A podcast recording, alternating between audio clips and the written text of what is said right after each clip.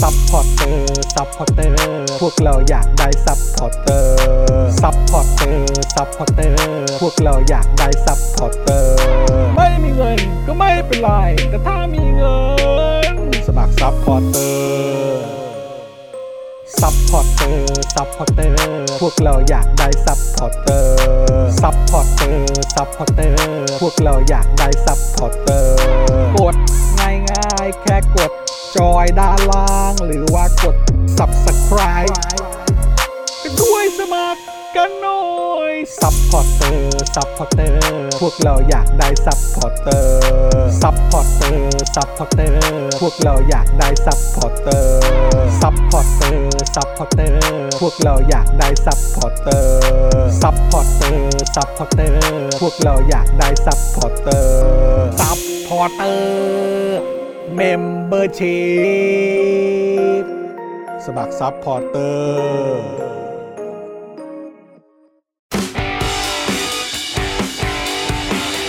Daily t o p i c กกับจอห์นวินยู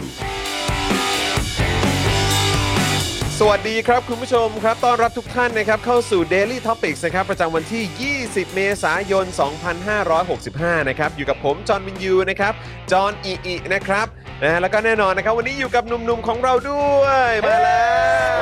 ว สวัสดีครับคุณผู้ชมครับ สวัสดีครับทั้งสองหนุ่มของเรา ส นะ วัส ค ดี รับ ครับคุณจอนครับ ต้อนรับคุณปาล์มบิบโดนต่อยนะครับ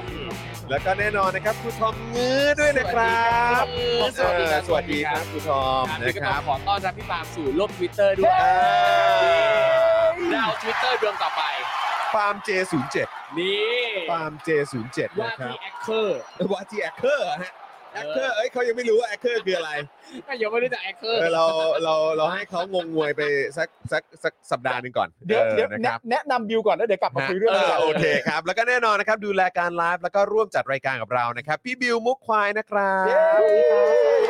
สวัสดีครับบิวครับแหม สวัสดีครับบิวครับ บิวก็งานหนักพอสมควรนะ ทำไม เมื่อช่วงบ่ายมั้งใช่ปะเมื่อช่วงบ่ายป่ะบิว ครับ วันนี้ไปออกกองมาปะ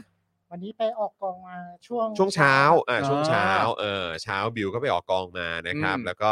เอ่อรีบซิ่งมาดูแล Daily Topics ตอนเย็น บิวนี่น่ารักกับเราเสมอ ที่สุด ขอบคุณมากนะครับบิวครับนะฮะอ่ะใครมาแล้วนะครับ กดไลค์กดแชร์กันด้วยนะครับ แล้วก็พิมพ์คอมเมนต์กันเข้ามาหน่อยนะครับ แสดงตัวกันนิดนึง เราจะได้คุ้นหน้าคุ้นตาคุ้นชื่อกันด้วยนะครับ จะได้ทักทายกันอย่างเป็นกันเองด้วยนะครับนะฮะแล้วก็อย่าลืมนะครับเออคอมเมนต์เข้ามาแล้วดูท้ายชื่อตัวเองด้วยว่ายังเป็นเมมเบอร์ยังเป็นซัพพอร์เตอร์กันอยู่หรือเปล่า ครับผม หลุดกันออกไปแบบไม่รู้ตัวหรือเปล่าครับคุณผู้ชมนะครับ ถ้าหลุดกันออกไปรบกวนจริง ๆ ครับ สมัครกลับเข้ามาด้วยนะครับ มาเป็นเมมเบอร์มาเป็นซัพพอร์เตอร์แล้วก็มาสนับสนุนพวกเรา Spoke Dark TV กันดีกว่านะครับ ครับ นะ ผม ฮะแล้วก็อย่าลืมเติมพลังเข้ามาตั้งแต่ต้นรายการเลยนะครับ เราจะได้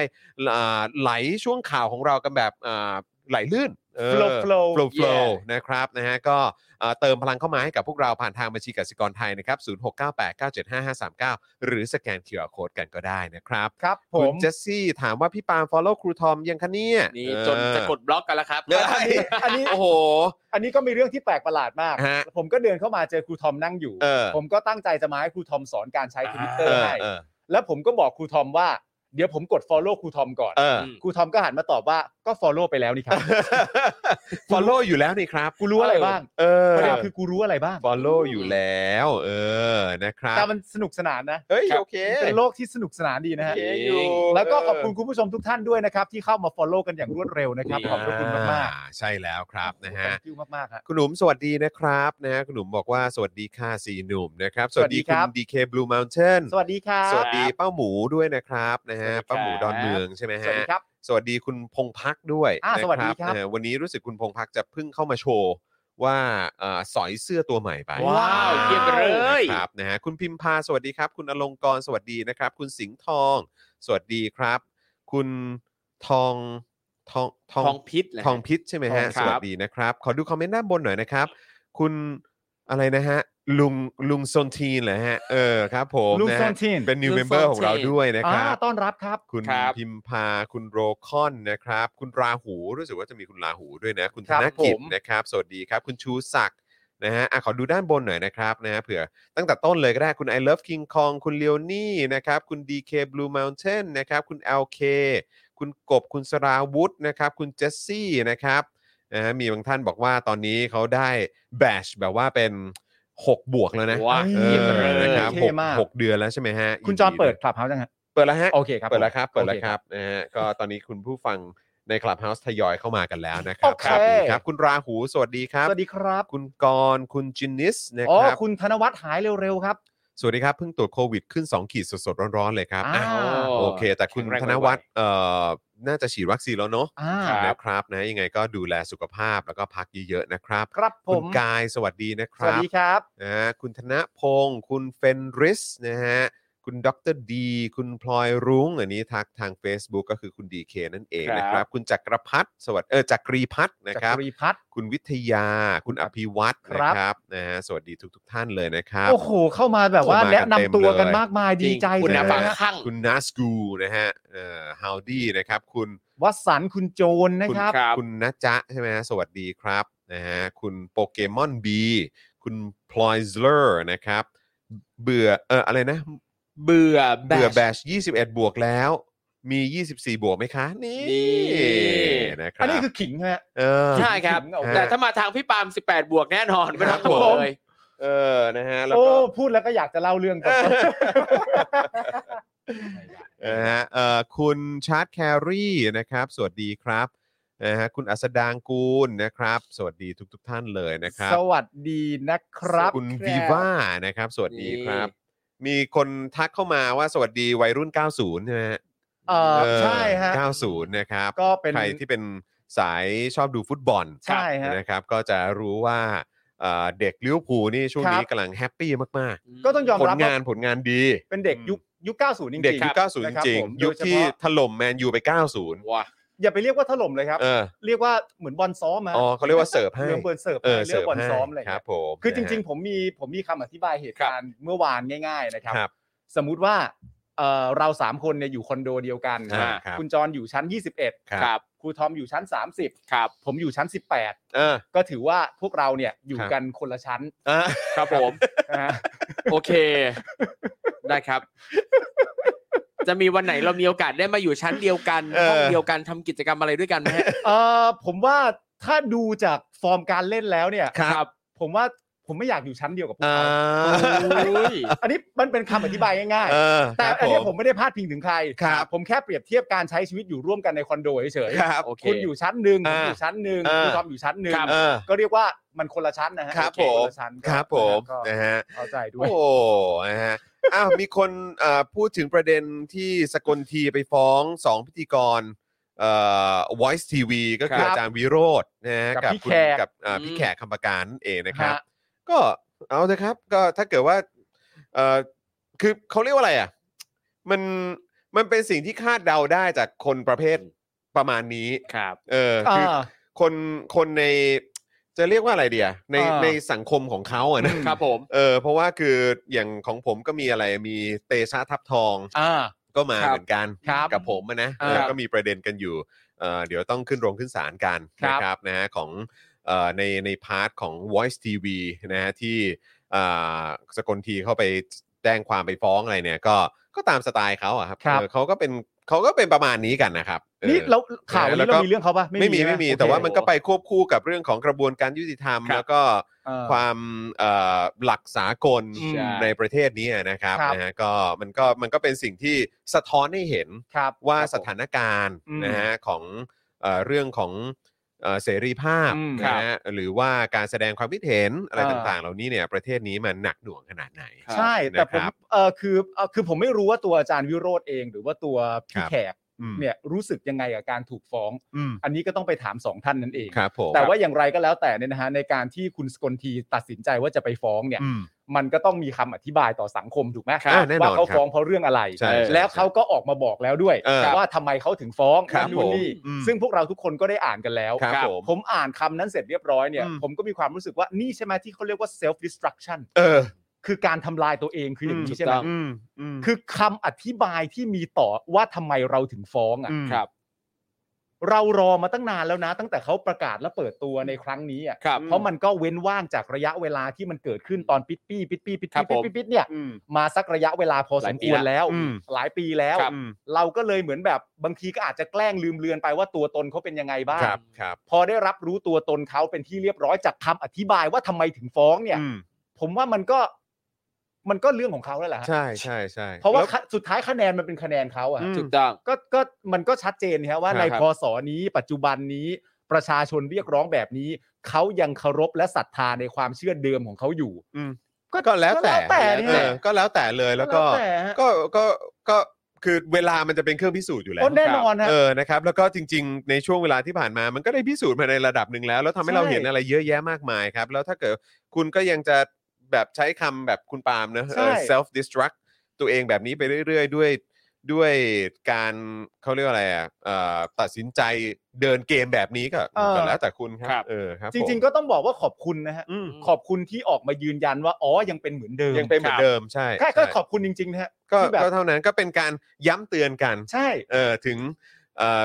ลักษณะแนวคิดจุดยืนอะไรที่มัน ใช่ ที่ยังยังคงเป็นแบบเดิมก็โอเคครับ นี่ก็เป็นเรื่องที่คุณ อืม สกลทีออกมายืนยันกับสังคมว่าฉันยังเป็นเหมือนเดิม ฉัน นะ ฉันฉันยังคงเหมือนเดิม ฉันยังคงเหมือนเดิมฉันยัง ครับ ไม่เปลี่ยนแปลง อืม เพราะเพราะฉะนั้นก็ก็รับคะแนนตามนั้นไป ก็โอเคครับ โอเค ก็ก็ตามนั้นนะครับ นะฮะก็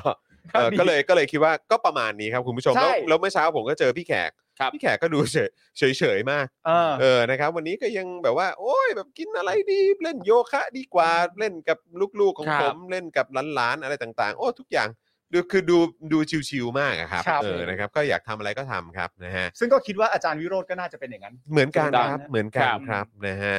อ่ะโอเคครับอ๋อแล้วก็มีประเด็นเรื่องเอ่อที่ปารีนาไหมฮะเอาผิดมิสแกรนปมใส่ชุดว่ายน้ำประกวดอะไรอย่างเงี้ยแหละฮะ ข้ามไปฮะ เออ ก็ก็ก็นั่นแหละฮะมันผมว่าผมว่ามันก็อยู่ในประมาณเดียวกันนะครั ข้ามไปฮะ มันอยู่ในเกรดข่าวนี้มันอยู่ในเกรดใกล้ๆกัน ครับ เออ แล้ว ครับ ใน ผม เอ่อลักลักษณะประประเด็นเรื่องการฟ้องเรื่องชุดว่ายน้ำเนี่ยนะครับ อืม ในช่วงวันสองวันมานี้ก็มีนักวิชาการด้านการศึกษานะครับ ที่ออกมาโพสต์ทำนองว่าแบบรู้เอ่อรู้สึกไม่พอใจที่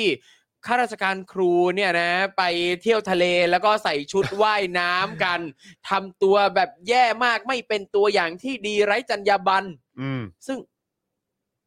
เนื่องจากว่าใส่ชุดว่ายน้ำ ใช่เป็นครูห้ามใส่ชุดว่ายน้ำ แล้วคือยังไงฮะแล้วคือเหมือนแบบประมาณว่าก็ถ่ายรูปลงโซเชียลมีเดียตัวเอ ใช ง ่ อืม แล้ว ซึ่ง ก็เลยแบบดูไม่ดี ใช่ ซึ่งแบบอะไรวะ โซเชียลมีเดียของใครนะที่เขาลงของตัวเอขงองเขาเอง นะของตัว ไงครั เอบ งของของผู้ที่ไปเที่ยว ใช่ครับ อ๋อ ใช่ก็ก็เขาไปว่ายน้ำเขาใส่ชุดว่ายน้ำผิดตรงไหนก่อน ครับผมก็เออโอ้ก็นะฮะก็ ก็นั่นแหละครับผม ค คิ รั ด บ ว่าการเวลามันจะเป็นสิ่งที่เหมือนแบบนอกจากสังคมมันจะก้าวไปข้างหน้าแล้ว ครับ แล้วก็มีความเปลี่ยนแปลงอะไรต่างๆ ถ้าคนที่เอ่อไม่คิดจะเปลี่ยนแปลงตามการเวลา อืม นะครับก็ต้องก็ก็ก็ก็แค่เขาก็เขาก็จะอยู่ในจุดนั้นน่ะ เออ ที่เดิมข ใช่ อง ครับ เขาที่เขาไม่ได้ move ไปไหน ใช่ แล้วในขณะที่ทุกคนเขา เดินหน้านำหน้ากันไปหมดแล้ว แต่ ใช่ ถ้าอยากจะให้คำแนะนำก็ต้องรบกวนข้าราชการท่านนั้นนะค ครั รับบ ที่ออกมาบ่นว่าการแต่งกายของคุณครู อืม เวลาไปเที่ยวทะเล อืม แล้วใส่ชุดว่ายน้ำแล้วโพสต์ลงโซเชียลตัวเองเนี่ย มันดูเอ่อไม่เป็นตัวอย่างของสังคมที่ดีเลย อืม หรืออะไรอย่างเงี้ยก็ต้องแนะนำข้าราชการท่านนั้นว่า ร่างกายเราเนี่ยนะครับ มันมีหลายส่วนนะฮะ อืม ถูกต้องครับ เวลาออกกำลังกายเนี่ย อย่าไปออกหลังอย่างเดียว ครับผม ไม่งั้นมันจะล้าหลังนะครับ ครับ พามพาม โอ้ พาม ยสมกับเป็นดาวทวิตเตอร์ว่าที่แอคเคอร์หน้าใหม่ แล้วกูก็ยังไม่รู้ด้วยว่าคืออะไร วันนี้วันนี้วันนี้เอ่อวันนี้หรือเมื่อวานนะพี่เอ่อวันนี้มั้งพี่หมวยฮะ ครับ พี่หมวยเอ่อก็เป็นดาวทวิตเตอร์อีก ครับผม ท่าน ใช่ เออนะครับก็ก็ติดตามคุณปาล์มนะ ฮะ ใช่ กด แล้ว follow คุณปาล์มตั้งแต่เมื่อวานนะ จริ โอ้ ง เออเข้าใจว่าติดตามตั้งแต่เมื่อวาน แล้วก็เหมือน ครับ แบบ ใช่ บอกว่า โอ้โหนี่พอเห็นคุณโพสต์เกี่ยวกับอีลอนมัสอะไรเนี่ย อ่า เขาก็บอกว่าคุณปาล์มนี่เขามีสำนวนหรือวิธีการเออเขาเรียกเขาเขาเรียกว่าอะไรวิธีเออ วิธีการ สำเนียงเหรอหรือว่าสำนวนผมไม่แน่ใจว่า ครั พี่ บ หมวยใช้คำว่าอะไร น้ำเสียงไหม เออหรือว่าอะไรสักอย่างแล้วก็บอกว่าโอ้ยนี่เหมาะกับ Twitter เหลือเกิน เอ เออ งั้นคุณต้องโพสต์เยอะๆนะ ได้เดี๋ยวกูโพ ใช่ สต์เลย ใช่ใช่ เออนะเดี๋ยวก่อนนะพี่หมวยเขาพิมพ์ เนี่ยพี่หมวย ะไร บอกว่าสำนวนคุณปาล์มนี่เหมาะกับทวิตเตอร์จริง ๆ เสียดายมาใช้งานช้าไปหน่อย เอ เอ อ อ ทำไมอะมัน เพ จะ ราะ มันจะไปไหนแล้วอะ คือบอกว่าแต่อาจจะ เออ เพราะรออีลอนซื้อหุ้นอยู่ ใช่ เออนะครับก็เลย ฝากถึงส สัก ลิมเวลาออกกำลังกายอย่าออกเฉพาะหลังอย่างเดียว ไม่งั้นมันจะล้าหลัง เอ นะครับ อเอ เอาเลยไหมคุณผู้ชม เอาเลยเอาเลยเอาเลยเอาเลยเอา เอา เล เลย ย เอา นะ เลยเอาเลยเอาเลย เอาเลย ป ทำอะไร ป ทำไปเถอะทวิตเตอร์เนี่ย เดี๋ยวเดี๋ยวเดี๋ยวรอทวีตเลยเดี๋ยวรอ โพสต์ รี ไป ทวีตออ เนี่ยเดี๋ยวเดี๋ยวคุณคุณจอนกับคุณทอมเอ่อพูดกับคุณผู้ชมไปก่อ อ่าน ครับผมปาล์มต้องใช้เวลาพิมพ์นิดนึง ใช้เวลา นะฮะ พิมพ์นิดหนึง เออนะครับอ่ะคุณผู้ชม แต่ ครับ เรื่องแรกขอเล่าให้ฟังก่อน ครับ ยังไงครับ คือผมเนี่ยเพิ่งเล่าให้คุณทอมฟัง อืมอืม ว่ามีคุณผู้ชมอ่ะ ครับ มาคอมเมนต์ผม ว่า แล้วผมแบบว่าแค้นใจมาก เรื่องอะไร คุณ ฮะ ผู้ชมมาคอมเมนต์ว่าอยากรู้มากเลยค่ะ ตอนนี้พี่ปาล์มตอบคอมเมนต์เป็นหรือยัง คะ อุ้ย แล้วกูโกรธมาก เพ เพราะ ราะ ว่า อะไรรู้ป่ะ เพราะอะไร ไม่เป็น โอเค ก็ให้เวลาเขาหน่อย ครับ นี่ เออ แล้วประเด็นนี่กลับไปบ้านนี่อย่างเท่เลยนะ เออ กลับไปบ้านก็ตั้งใจจะโพสต์ไอ้อีรอนมัสเนี่ยแห เออละครับ เออเออ แล้วก็ไปถึงบ้านเสร็จเรียบร้อย เออ แล้วก็แบบฉันจะโพสต์แรกเพราะฉันสัญญาคุณผู้ชมไว้ เออกดโพสต์ตรงไหนวะ ฉันจะกดเข้าทวิตเตอร์ อ่ะ แล้วก็แบบไทนี่ มันโพสต์ตรงไหนจ้าที่รัก มันกดตรงไหนมันถึงจะโพสต์ครับ เออ เออ นี่ นี่คุณผู้ชมบอกคุณพลอยสเลอร์บอกว่าเฮ้ยพี่ปาล์มกดโพสต์ได้แล้ว เอ เอ อ อ นี่ เอาละ คุณ RCL บอกว่า Twitter เป็นแอปที่ลบโพสต์ได้นะครับ แต่ลบไปก็เท่านั้นเพราะคนแคปไว้หมดแล้ว ครับผม เออ นะฮะ รีทวีตกันรวดเร็วนะฮะ ส่วนคุณธีระก็บอกว่าคุณปาล์มเนี่ยมนุษย์ถ้ำจริง ๆ เลยเนี่ย โอ้ยครับผม เอ นะฮะอเออ นะฮะเอิ่มคุณอัสดางบอกว่าและมีคำถามถามทุกทท่านว่าสงกรานต์ที่ผ่านมาเนี่ยทุกท่านรู้สึกหรือรับรู้ หรือได้ครุ่นคิดไหมว่าเศรษฐกิจมันขับเคลื่อนหมุนเวียนเป็นยังไงบ้าง อ๋อ คืออยากจะอยากจะฟังความคิดเห็นใช่ไหมครับ ว่า ครับ เป็นอย่างไรบ้างกับเศรษฐกิจช่วงนี้นะครับ โดยส่วนตัวผมผมรู้สึกว่าไม่ได้ดีเลย ทุกอย่า ค ง รับ อืดช้า อืม แล้วก็อืมมันมันดูไม่มันดูไม่น่าตื่นเต้นเลยอะ่ะ ครับ ใช่ แล้วก็ข่าวที่เดี๋ยวเราจะคุยกันในวันนี้นะคุณผู้ชม เราคุยกันเรื่องหนี้ฮะ ครับ ซึ่งเดี๋ยวเราจะคุยเรื่องหนี้ของประเทศ ที่มันมีดราม่ากันว่ามีมันมีการซุกหนี้กันหรือเปล่า อ่า อืม แล้วมีการไม่บอกทั้งหมดหรือเปล่าว่า ตอนนี้รัฐบาลหรือว่าประเทศเราเนี่ยเป็นหนี้อยู่เท่าไหร่ แล้ว ครับ บอกไม่หมด แล้วยังจะไปกู้เพิ่มอีกหรือเปล่าอะไรแบบนี้มันมี ครับ มันมีประเด็นเหล่านี้ที่เดี๋ยวเราจะคุยกันนะครับ ครับ แล้วก็อยากให้คุณผู้ชมเนี่ยลองเปรียบเทียบกันดูเพราะเมื่อสักครู่นี้ก่อนเข้ารายการก็ ก็ลองอ่านลองติดตาม แล้วก็ลองมาเปรียบเทียบกับชีวิตของคนทั่วๆไป ครั อะ่ะ บ ของประชาชนทุกๆคน เวลาเป็นหนี้อะเข้าใจไหมฮะเวลาเป็นหนี้แล้วการใช้หนี้อะ อืม เออแล้วแบบ ถ้ามันมีหนี้เพิ่มขึ้นเพิ่มขึ้นเพิ่มขึ้นเรื่อยๆเนี่ยมันจะไปส่งผลกับเรื่องของการทำยังไงให้ชีวิตของเรามันดีขึ้นได้บ้าง ครับผม ถ้า อืม เกิดว่าเราต้องก้มหน้าก้มตาใช้หนี้อย่างเดียว ถูก ตอน ต้อง เนี้ย ถูกต้อง ซึ่งตอนนี้ชีวิตของคุณผู้ชมจำนวนเยอะมาก หรือประชาชนคนไทยจำนวนเยอะมากก็มีหนี้ อืม ติดตัวอยู่ทั้งหนี้ที่แบบที่สัมผัสได้ทุกเดือน อืม จากแบบว่าแบบอาจจะบัตรเครดิต ครับ อืม อาจจะกัดเอ่อการผ่อนบ้านผ่อนรถ ฟิกคอส เออหรือว่าบางคนอาจจะมีหนี้แบบหนี้นอกระบบ ก็ ครับ อาจจะมีด้วยเหมือนกันที่มีความจำเป็นที่จะต้องไปกู้ ซึ่ง จ โหด ริง มาก ๆ อะไรแบบเนี้ยแล้วแล้วดอกเบี้ยมันก็สูงมาก ใช่ ใช่ไหมครับ แล้วก็คือแบบแล้วมันกระทบกับคุณอย่างไรบ้าง อืม ทำให้คุณแบบ เอออยากจะอยากจะทำให้ชีวิตตัวเองดีขึ้น อยากจะแบบไปเอ่อบำรุงผิว อืม อยากจะไปเข้าคลินิก แบบว่าทำให้ตัวเองแบบผิวพรรณดีขึ้น ครับ อยากจะ ฟัน จ่ายเงินเพื่อไปเข้าฟิตเนส อืม อะไรอย่างเงี้ยอ ไป ยาก เที่ย จะ ว จัดฟัน ครับ อยากจะเรียนดนตรี ครับ อยากจะเอ่อแบบทำนู่นทำนี่อะเอออ ม ที่มันที่มันเสริมสร้างความสุ คขรับ ให้กับตัวเองหรือ ครับ เพิ่ม คุณทำให้คุณภาพชีวิตของตัวเองดีขึ้นได้ มันมันทำไม่ได้ เพราะมัวแต่ต้องเอาเงิน ส่วนที่เรา ครับผม ทำงานได้มา ครับ เนี่ย ส่วนใหญ่ๆเนี่ยเอาไปใช้หนี้แล้วก็ใช้ใช้ดำเนินชีวิตไปวัน ครับ อืม ๆแต่ว่าเงินส่วนที่มันจะพอมีเหลือที่จะเอาไปเก็บ ครับ หรือว่าเอาไปพัฒนาตัวเองเนี่ย มัน อืม แทบไม่มีแล้วเปรียบเทียบกับประเทศสิ อืม ครับ หาหารายได้มาหาภาษีมา แบบเก็บภาษีมา แล้วก็ต้องเอาไปใช้หนี้ซะเยอะ ใช่ อืม แล้วจะมีสักเท่าไหร่กันที่จะเอาไปพัฒนาประเทศ แล้วก็พัฒนาคุณคุณภาพชีวิตของประชาชนในประเทศได้ ใช่ครับ อืม แล้วยิ่งเศรษฐกิจแบบนี้มันเห็นชัดเลยว่าความสุขของคนเนี่ยมันลดลงอย่างเห็นได้ อย่า ชั ง ดเพราะว่า ชัดเจน เอ่อการเสพความสุขหลาย ๆ อย่างของคนมันต้องใช้ตังค์ ใช่ ใช่ นะครับ คือหลาย ๆ ครั้งอ่ะชอบมีคนบอกว่าเงินซื้อความสุขไม่ได้หรอกคือแบบโอ้ยอยากจะอ้วกใส่หน้ามากนะครับนะทุกวันเนี่ยโอ้โหหลายครั้งเราก็ใช้เงินซื้อความสุขนะฮะ คือ ส่วนทุกคนก็เหมือนกัน ใช่ครับ คือผมอ่ะรู้สึกว่ามันจะมีอยู่สองประเภทที่พูดที่พูดอย่างนี้ ครับ เออ ก็คือหนึ่งคนที่ไม่เดือดร้อนเรื่องเงิน ถูกต้อง จะเป็นคนพูด ครับ ก็คือเป็นแบบก็รวยอ่ะ อืม บะเอาเอารวยอ่ะ ครับ แล้วก็ เอ มี ออิ อิสระทางการเงิน มี สูง อิสระ มก ทางการเงินมาตั้งแต่รุ่นพ่อรุ่นแม่รุ่นปู่หรืออะไรก็ ครับ ตาม หรือแบบเออแล้วก็อาจจะใช้ชีวิตแบบลองมาทุกอย่างแล้วจนแบบว่ายังหาความสุขไม่เจอจนอาจจะพูดได้ว่า เงินไม่ได้ซื้อความสุขได้ ใช่ กับอีกอันหนึงก็คือ คนที่กำลังลำบากอยู่จริงๆใช่แล้วก็คือพูดอันนี้เพื่อเป็นการปลอบใจตัวเองครับ อืม เออซึ่งซึ่งซึ่งซึ่งมันน่าเศร้าที่จะต้องปลอบใจตัวเองแบบนั้นน่ะ เออ เพราะอยู่ในสถานการณ์แบบนั้นไง หรืออาจจะมีอีกประเภทหนึ่งก็ได้นะฮะ เออ คือทำตามนโยบาย โอ ก็ เค อาจจะมี ก็เป็นไปได้ วยะฮะ ก็เป็นไปได้ อาจจะมี เอ ด้วย อนะครับ นะครับ เออเนี่ยเออเมื่อสักครู่นี้บอกว่าไม่เหลือเก็บเลยใช่ไหมฮะเอ่อด้านบนเมื่อกี้ ครับ บอกว่าคุณวัชรกรบอกว่าไม่เหลือเก็บครับ แต่ละเดือนเนี่ยใช้หนี้อย่างเดียว นั่นเนี่ย เนี่ยคือ เนี่ย แต่ละเดือนใช้หนี้อย่างเดียวเนี่ย ครับ มันคือเพื่อความอยู่รอดแล้วนะ ใช่ นึกออกไหมในแต่ละเดือนอ่ะ ฉันต้องอยู่รอดต่อไปแบบนี้และ อืม แบ ครับ บ นี้และแบบนี้ อืม แต่เงินที่เป็นเอ็กซ์ตร้ามันนี่ที่สามารถที่จะไปใช้ในการหาความสุขอ่ะ อืม มันไม่ได้เลยนะฮะ เออจริง คือตอนนี้การการใช้เงินของหลาย ๆ คนอ่ะมันมันไม่ใช่แค่เดือนชนเดือนแล้วอ่ะ อืม เพราะมันอยู่ไม่ถึงเดือนจะให้ชนเลยอ่ะ ใช่จริง ๆครับนะฮะอ่ะคุณผู้ชมครับนะก่อนที่เราจะไปเข้าเนื้อหาข่าวกันนะครับ ก็อยากจะขอบพระคุณนะครับสำหรับผู้สนับสนุนของเรา ครับ นะครับอ่าที่มาสนับสนุนพวกเรากันแบบจริงจังเลยนะค ครั รับบ ผม นะอย่างที่เราบอกไปว่าเราเปิดขายโฆษณาแล้วนะครับ วันละ 999 บาทเท่านั้นเองนะครับนะแล้วก็ตอนนี้มาแบบอ่ามาเขาเรียกว่ามาเต็มจอเลยนะครับ ตอนนี้เนี่ยมีอยู่ 5 เจ้าด้วยกัน อืม 5 ผู้สนับสนุนด้วยกัน ว้าว ยังเหลือ ว้าว สล็อตว่างอยู่อีก 3 สล็อตนะครับ ใครสนใจก็สามารถมาซื้อได้ธุรกิจไหนที่อยากจะมาประชาสัมพันธ์ แล้วก็สนับสนุนพวกเราก็สามารถติดต่อมาหลังใหม่ที่ Facebook Fanpage ของ Daily Topics ได้นะครับนะตอนนี้เหลือช่องว่างอีก 3 สล็อตด้วยกันนะครับนะฮะก็ต้องขอขอบคุณผู้สนับสนุนของเราก่อนนะครับแอป r a d a r Point นะครับช้อปปิ้งออนไลน์แล้วเอาแต้มไปลงทุนได้ที่แอป r a d a r Point นั่นเองนะครับใครที่ชอบช้อปปิ้ง นะครับผ่านแอปช้อปปิ้งเอ่อชั้นนำชื่อดังทั้งหลายเนี่ยนะครับก็สามารถช็อปผ่าน r a d a r s Point ได้เลยเขารวมไว้ให้หมดแล้วนะครับ พอช็อปแล้วเนี่ยคุณได้แต้มมาหรือว่าได้ point มาเนี่ยก็เอาไปลงทุนในหุ้นทองค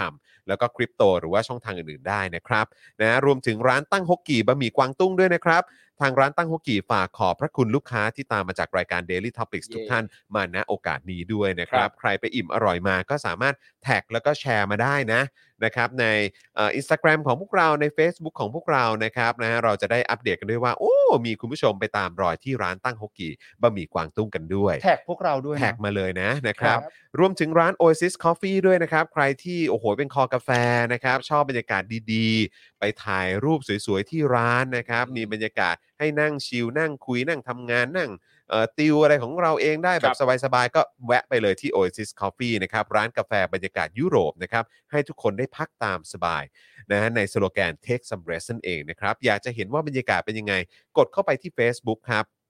นะฮะแล้วก็เอ่อ search ว่า Oasis Coffee TH นั่นเอง คุณจะเห็นภาพบรรยากาศในร้านนะครับ แล้วก็กาแฟที่โอ้โหน่าดื่มน่าโอ้โหแบบน่าน่าถ่ายรูปอะ เท่ ่ะ ฮะ สุดๆอะเท่ บรรยากาศดี คบ มากๆเลยนะครับ รวมถึง normal steak ด้วยนะครับ ใครอยากจะอิ่มอร่อยนะครับกับสเต็กนะครับเอ่อแบบชั้นชั้นดีนะฮะคุณภาพแบบว่ารสชาติแบบเด็ดดวงเนี่ยนะฮะ ไปอุดหนุนกันได้ที่ normal steak นั่นเองนะครับ สเต็กกลับบ้านที่ดีที่สุดในกรุงเทพนะครับ ใครสั่งมานี่คุณจะได้แพ็กเกจที่อลังการงานสร้างมาก ๆ เลยนะครับ ลองเข้าไปดูกันได้ที่ Facebook ของ normal steak นั่นเองนะครับ ครับ แล้วก็ XP Pen ครับเมาส์ปากการะดับโปรนะครับ ที่มือโปรเลือกใช้ราคาเริ่มต้นไม่ถึงพันครับ อันนี้ก็มีแต่คนยืนยันและการันตีถึงคุณภาพนะฮะครับแก้วนะครับของ XP Pen นั่นเองนะครับ สุดยอดมาก ๆ คุณผู้ชมที่เป็นแฟนรายการของเราก็อุดหนุนแล้วก็ใช้บริการกันอยู่กับ XP Pen นั่นเองเข้ามายืนยันกันด้วยตัวเองนะครับ ว่าเด็ดจริง ๆ นะครับสำห ครั รับ บผม XP Pen นะครับนะลองคลิกเข้าไปดูกันได้ที่ Facebook นะครับของ XP Pen Thailand นะครับ แล้วก็นอกจากนี้นะครับย้ำอีกครั้งว่าคุณผู้ชมนะครับที่สนใจอยากจะสนับสนุนพวกเราหรือมีธุรกิจนะฮะร้านไหนก็ตามที่อยากจะมาซื้อโฆษณากับเราติดต่อมาหลังไม่ได้นะครับที่ Facebook Fanpage ของ Daily Topics นั่นเองนะครับ เดี๋ยวทีมงานของเราจะดูแลอย่างเต็มที่เลยนะครับ ขอบพระคุณผู้ อืม สนับสนุนทุกท่านมากเลยนะครับ อย่างไรก็ดีเราเหลืออยู่อีก 3 สล็อตนะค ใช่ รับ แล้ว ครับ ผม วันละ 999 บาท เท่านั้น ใช่ คุ้มเสียยิ่งกว่าคุ้มจริง ๆ จริ นะครับ ง ใช่ครับนะคุณแพทนะครับบอกว่าชอบสปอนเซอร์ประชาธิปไตยอ๋อ ไปตามกันด้วยนะคุณผู้ชม ค นะ รับผม ครับ นะฮะอย่าลืมไป หลายๆ อุดหนุน ร้านเลย สนับสนุนพวกเขากันด้วยนะครับ ครับ นะ ผม เรดัสพอยต์ตั้งฮกกี้ Oasis Coffee Normal Steak แล้วก็ XP Pen นั่นเองนะครั ผ บ มสงสัยชื่อคุณเมื่อเมื่อสักครู่นี้ที่เป็นเลขสามอ่ะจริง ๆ ชื่อเขาต้องอ่านว่าอะไรอ่ะธีรพัฒน์หรือเปล่ากำลังคิดกำลัง อ๋อ คิดเอา ที เอง เออ ก็เป็นไปได้ ใช่แน่ นะ ๆเลย คุณ เออ คุณ ทรีรพัฒน์ เท่จังการ เท่มาก ทรี เล ร ยอะ พัฒน์เออนะครับนะฮะเอ่อคุณตาต้าบอกว่าคุณปาล์มทับถมแมนยูหน่อยครับ โอ้ย นี่ ทับถมไปแล้ว โอ้ย นะครับ ผมไม่เป็นไรครับผม เออ รัว ผม เออ ผมเน้นเป็นแบบผู้ชนะต้องถ่อมตนฮะ เออ ผมไม่ทำไม่ทำอะไรอย่าง ๆ นั้ สาย น บับเบิ้ล ผมผู้ชนะต้องถ่อมตนฮะ เออ อย่าอย่าไปทำอะไรอย่างนั้นไม่ดีหรอกครับ ครับ นผก็ม มันก็แค่กีฬาฮะ เออ ครับ กีฬามีแพ้มีชนะซึ่งลิเวอร์พูลชนะฮะ เออครับผม ชนะเยอะด้วยฮะ ชนะเยอะด้วยนะฮะ สองนัดรวมกันก็เก้าลูกแต่ว่า เก้ลูกฮะ แต่ว่าเราต้องถ่อมตนไง ถ่อมตน ครับผม เราอย่าไป ถ่ พู ม ด ตนครับ อะไรทับถมเพราะว่ากีฬามันก็เป็นอีกพาร์ทหนึ่งที่แบบมอบความสุขอะ อ่า แล้วถ้าจะมาทับถมกันมันก็เป็นการมอบความทุกข์ใช่ปะ เอ ล่ะ อ ครับ เอ ผ อ ม แต่คือแล้วคือแค่แพ้ก็ทุกข์อยู่แล้ว เออครับผมอย่าไปซ้ำเติม ยิ่งแพ้เยอะอะ เออ ยิ่งยิ่งแพ้แบบ เหมือนไร้ทางสู้อะไรอย่าง นี่ เงี้ย คือไม่ได้กำลังทับถมอยู่ อุ๊บผมไม่ชอบเลยครั โอเค ไม่ ไม่ ช ช อ อ บบ เลย ไม่ ฮะ ชอบ แล้วคือแบบ ไชสไตล์ มัน เขา มันมีมันมีทีมหนึ่งที่เก่งกว่ามากๆ แล้วแล้วชนะเยอะๆ นั่น อืม แปลว่าในตรรกะเดียวกัน ก็มีอีกทีมหนึ่งที่แพ้เยอะๆ มันเกิดขึ้นพร้อม ๆ กัน เออ และถ้าเรามัวแต่ทับถมกันอ่ะ เออ ผมว่าสนุก โอ้ย นี่แหละ ตายแล้ว นี่แหละ สมกับเป็นดาว เออ ทวิตหน้าใหม่ คุณเลียวนี่บอกว่าใครนะ ทวิตว่าง่ายเหมือนรวบช้อน เออคเอรับผม อ แบบไม่ต้องคิดเลยนะฮะ จำได้ซะด้วย แบบไม่ต้องคิดนะ ฮะ ส่วนคุณดูดีบอกว่าถ้าเงินซื้อความสุขไม่ได้ก็โอนมาให้ Daily Topic นะฮะ ใช่แล้วครับ ผมเห็นด้วยฮะ แล้วก็คุณจูนเมคอัพก็กลับมาเป็นเมมเบอร์ของเรานะครับ ต้อนรับกลับมาด้วยนะครับ คุณจันเหนือจันเจ้าสวัสดีนะครับ คุณฮิโซกะสวัสดีครับ คุณชิระโตะสวัสดีนะครับนะฮะทักทายทุกทท่านเลยนะครับผ ครับ ม ผม นะฮะ อ่ะโอเค คุณผู้ชมครับ เดี๋ยวก่อนที่เราจะไปเข้าข่าวหลักของเรา ซึ่งวันนี้จะมีประเด็นสารอุทธรณ์สั่งจำคุก คุณเอกชัยนะครับ หงกังวาน 1 ปีโดยไม่รอลงอาญาด้วยนะครับ คดีเล่าเรื่องเพศสัมพันธ์ในเรือนจำครับ ครับ นะฮะคืออันนี้เดี๋ยวเราต้องมาคุยกันนะครับ เพราะว่า โอ้ยนี่มันอะไรกันเนี้ย ครับ เฮ้ย เอ คุณ อ คุณจูนมา ใช่ไงคุณจูนกลับมา โอ้ย สวัสดี เอ่อเป็นเมมเบอร์ของเราด้วยนะครับนะฮะ ครับ ป้าหมู ผ สวัสดีนะครับ สวัสดีค นะ รั ฮะ บ อุ้ยคุณสวัสดีคุณปราณีด้วยนะครับ รับชมจากญี่ปุ่น อ้าว อ้าว สวัสดีครับ สวัสดี คุณ ค ป รั รา บ ณี คมบัควงะ รับ ครับ เออคมบังหวะ คมบัคงรั วะ บนะแล้วก็ยังมีข่าวเรื่องกระทรวงการคลังแจงนะครับ ว่าไม่ได้ซุกหนี้แค่ไม่ได้บันทึกเป็นหนี้สาธารณะเท่านั้นเอง มอ๋อโอเค ครับ ไม่ได้ซุกแค่ไม่ได้บันทึก ใช่ อื ม นะครับ เดี๋ยววันนี้เราต้องขยี้กันหนักๆหน่อยนะครับ ครับ นะฮะแล้วก็ยังมีเรื่องเอ่อประเด็นการพบศพคุณบอยอนันต์โลเกตนะครับนะฮะนักกิจกรรมการเมืองวัย 27 ปีนะครับที่เคยรณรงค์โหวตโน ประชามติรัฐธรรมนูญปี 60 นะครับ เสียชีวิตโดยการแขวนคอด้วย ครับ ซึ่ง ผ ผม ม รู้สึกว่ามันมันเท่าที่ติดตามรู้สึกมันมันแปลกมากอะ ครับ เออ มันแปลกมากแล้วก็โอ้โหเนี่ยพูดแล้วยังยังขนลุกเลยอะ ครับ เออ คือแบบมันมันอะไรกันอะ มันดู มันอะไรกันครับ มันอะไรกันครับ ดูมี มั ท่าน อย่าง มัน เอออ อะไรกันครับ นคบประเทศ มันแปลก เยนะ อะ ครับ ครับ มันแปลกจริง ๆ นะครับ ครับ นะอ่ะโอเคก่อนจะไปเข้าข่าวของข่าวแรกของเราก็คือข่าวคุณเอกชัยเนี่ยนะครับเอ่อเราต้องอัปเดตเหตุการณ์ที่มันเกิดขึ้นในวันนี้กันหน่อยนะครับ ประเด็นเกี่ยวกับผู้ที่ออกมาเรียกร้องความเท่าเทียมกัน ครับ นะครับประชาธิปไตย ค เส รับ รีภาพนะครับที่เอ่อถูกโดนโดนคดีความนะครับ ครับ นะวันนี้นะครับศูนย์ทนายความเพื่อสิทธิมนุษยชนนะครับ รายงานว่าศาลอาญา มีคำสั่งเพิกถอนประกันคุณตะวันนะครับนะฮะเอ่อทานตะวันตัวตุลานนท์นะครับ นักกิจกรรมทางการเมืองวัย 20 ปี ในคดีม 112 ครับ โดยสารระบุว่าตะวันเนี่ยทำผิดเงื่อนไขประกันตัว โดยไปเข้าร่วมนะฮะเอ่อขบวนเสด็จนะครับ เมื่อวันที่ 17 มีนาคมครับ มีจุดประสงค์เพื่อสร้างความวุ่นวายแก่บ้านเมือง และการโพสต์เฟซ Facebook ซ้ำนะครับ ถือว่าเป็นการกระทำในลักษณะเดียวกันกับที่ถูกกล่าวหาในคดีครับ ครับ จึงถอนคำสั่งอนุญาตให้ปล่อยตัวชั่วคราวครับ สรุปว่าจบว่าถอนคำสั่งอนุญาตให้ปล่อยตัวชั่วคราวนะครับ ใช่ครับนะฮะแล้วศูนย์ทนายความก็ยังรายงานอีกนะครับ คุณผู้ชมว่าหลังฟังคำสั่งศาลนะครับ ตอน 11โมง37 นาทีของวันนี้เนี่ยตำรวจศาลแจ้งว่าจะควบคุมตัวคุณตะวันเนี่ยไปทันทสถานหญิงทันที ทั้งที่ทนายความยังไม่ได้ทำเรื่องยื่นประกันแต่อย่างใดด้วยนะครับ มันดูผิดขั้นตอนนะ คือรีบเร่งมากๆอะครับ ครับ โดยทนายความได้ยื่นขอประกันตัวคุณตะวันเนี่ยนะครับด้วยวงเงิน 1 0 0 0 0แสนบาท จากกองทุนราษฎรประสงค์ แต่ศาลไม่ให้ประกันตัว โดยให้เหตุผลว่าคุณตะวันเนี่ยเคยได้รับการปล่อยตัวชั่วคราวไป แต่ทำผิดเงื่อนไขจนศาลถอนประกัน จึงน่าเชื่อว่าหากให้ปล่อยตัวไปชั่วคราว จะไปก่อเหตุให้เกิดภัยอันตรายนะครับ อย่างอื่นอีกจึงไม่อนุญาตให้ปล่อยตัวชั่วคราวนะครับ อืมจ้ นี่ศาลยังไม่ได้ตัดสินไม่ใช่เหรอ ครับ กี่ครั้งเราก็พูดแบบนี้ครับ จริง กี่ครั้งเราก็ใช้คำพูดนี้ครับ ย้ำอีกครั้งครับว่าศาลยังไม่ได้ตัดสินไม่ใช่เหรอครับ จะไปก่อให้เกิดภัยอันตรายอย่างอื่นอีก อืม อันแรกก็ยังไม่ได้ตัดสินว่าผิด ครั ห บ รือถูกเลยนะครับ อืมนะฮะสำหรับคุณตะวันเนี่ยนะครับ ถูกกล่าวหาในข้อหามาตรา 112 พรบอคอมพิวเตอร์ และข้อหาขัดคำสั่งและต่อสู้ขัดขวางเจ้าพนักงานหลังถูกจับกลุ่มขณะไลฟ์สดบริเวณ ตรงข้ามองค์การสหประชาชาติเมื่อวันที่ 5 มีนาคมนะครับ ซึ่งต่อมานะครับวันที่ 7 มีนาคมศาลเนี่ยก็ได้อนุญาตให้ปล่อยตัวชั่วคราว โดยให้วางหลักทรัพย์วงเงิน 1 0 0 0 0แสนบาท พร้อมทั้งให้ติด EM และกำหนดเงื่อนไขห้ามกระทำในลักษณะเดียวกับที่ถูกกล่าวหา และห้ามเข้าร่วมกิจกรรมใด ๆ ที่อาจก่อให้เกิดความวุ่นวายในบ้านเมือง หรือเสื่อมเสียต่อสถาบันพระมหากษัตริย์ครับ แต่ยังไม่ได้ถูกตัดสินนะครับ ใช่ นั่น ยัง น่ะ ไม่ สิ ได้ถู ค ก รับ ตัดสิน แล้วคือมันมันเห็นชัดเจนมากว่าแล้วในในช่วงเวลาใกล้ ๆ กัน หรืออาจจะไม่ไม่ใกล้ก็แล้วแต่เนี่ย อืม หลายหลายคดีที่มันเห็นชัดเจนว่าผู้กระทำผิดเนี่ยกระทำผิดเห็นเห็นๆแต่ศาลหรือกระบวนการยุติธรรมไทยเนี่ย ปล่อยไปเฉยๆ ปล่อย คือ ไปซะอย่างนั้นไม่ได้มาอะไร คือไม่ ใดๆ ช้า อะ เหลือเกิน อืม จนแบบว่ามีกระแสพูดกันในสังคมหรื ค อ รับ ในโลกออนไลน์ จนแบบว่ามันดูมันดูหนักหน่วงมาก ครับ จนเห็นการขยับขยื่น ใช่ ของกระบวนการยุติธรรม อืม ครับ เออแบบอันนั้นมันถึงจะเกิดขึ้น อืม หรือแบบบางกรณีก็คือแบบก็เงียบๆไปเลยหรืออะไรแบบเนี้ย ใช่จ้าง มัน หาย ทำมันทำให้สังคมอะมีความรู้สึกถึงมาตรฐาน ใช่ครับ ใช่ นะฮะในในประเด็นของกระบวนการยุติธรรมของประเทศนี้ ใช่ ว่ามัน ครับ มีกี่มาตรฐานกันแน่ ใช่กี่มาตรฐานแล้วมันเห็นมากเลยว่าแบบกระทรวงยุติธรรมเนี่ยอ่อนไหวกับประเด็นไหนเป็นพิเศษ อืม ครับ ใช่ คือผมว่า รับ มีสองเรื่องหนึ่งหนึ่งก็คือว่ามันมีกี่มาตรฐานกันแน่ อันนี้ที่สังคมสงสัย ครับ สองก็คือสิ่งที่สังคมสงสัยก็คือว่ามาตรฐานแต่ละอย่างแต่ละอันเนี่ย คืออะไร คืออะไร และมาตรฐานแต่ละอย่างแต่ละอันเนี่ยถูกใช้กับใคร ครับ ผมว่ามันสามคำถามนี้ที่มันเป็ ใช่ นเรื่องใหญ่ในสังคม ใช่ ซึ่งจริง ๆ เนี่ย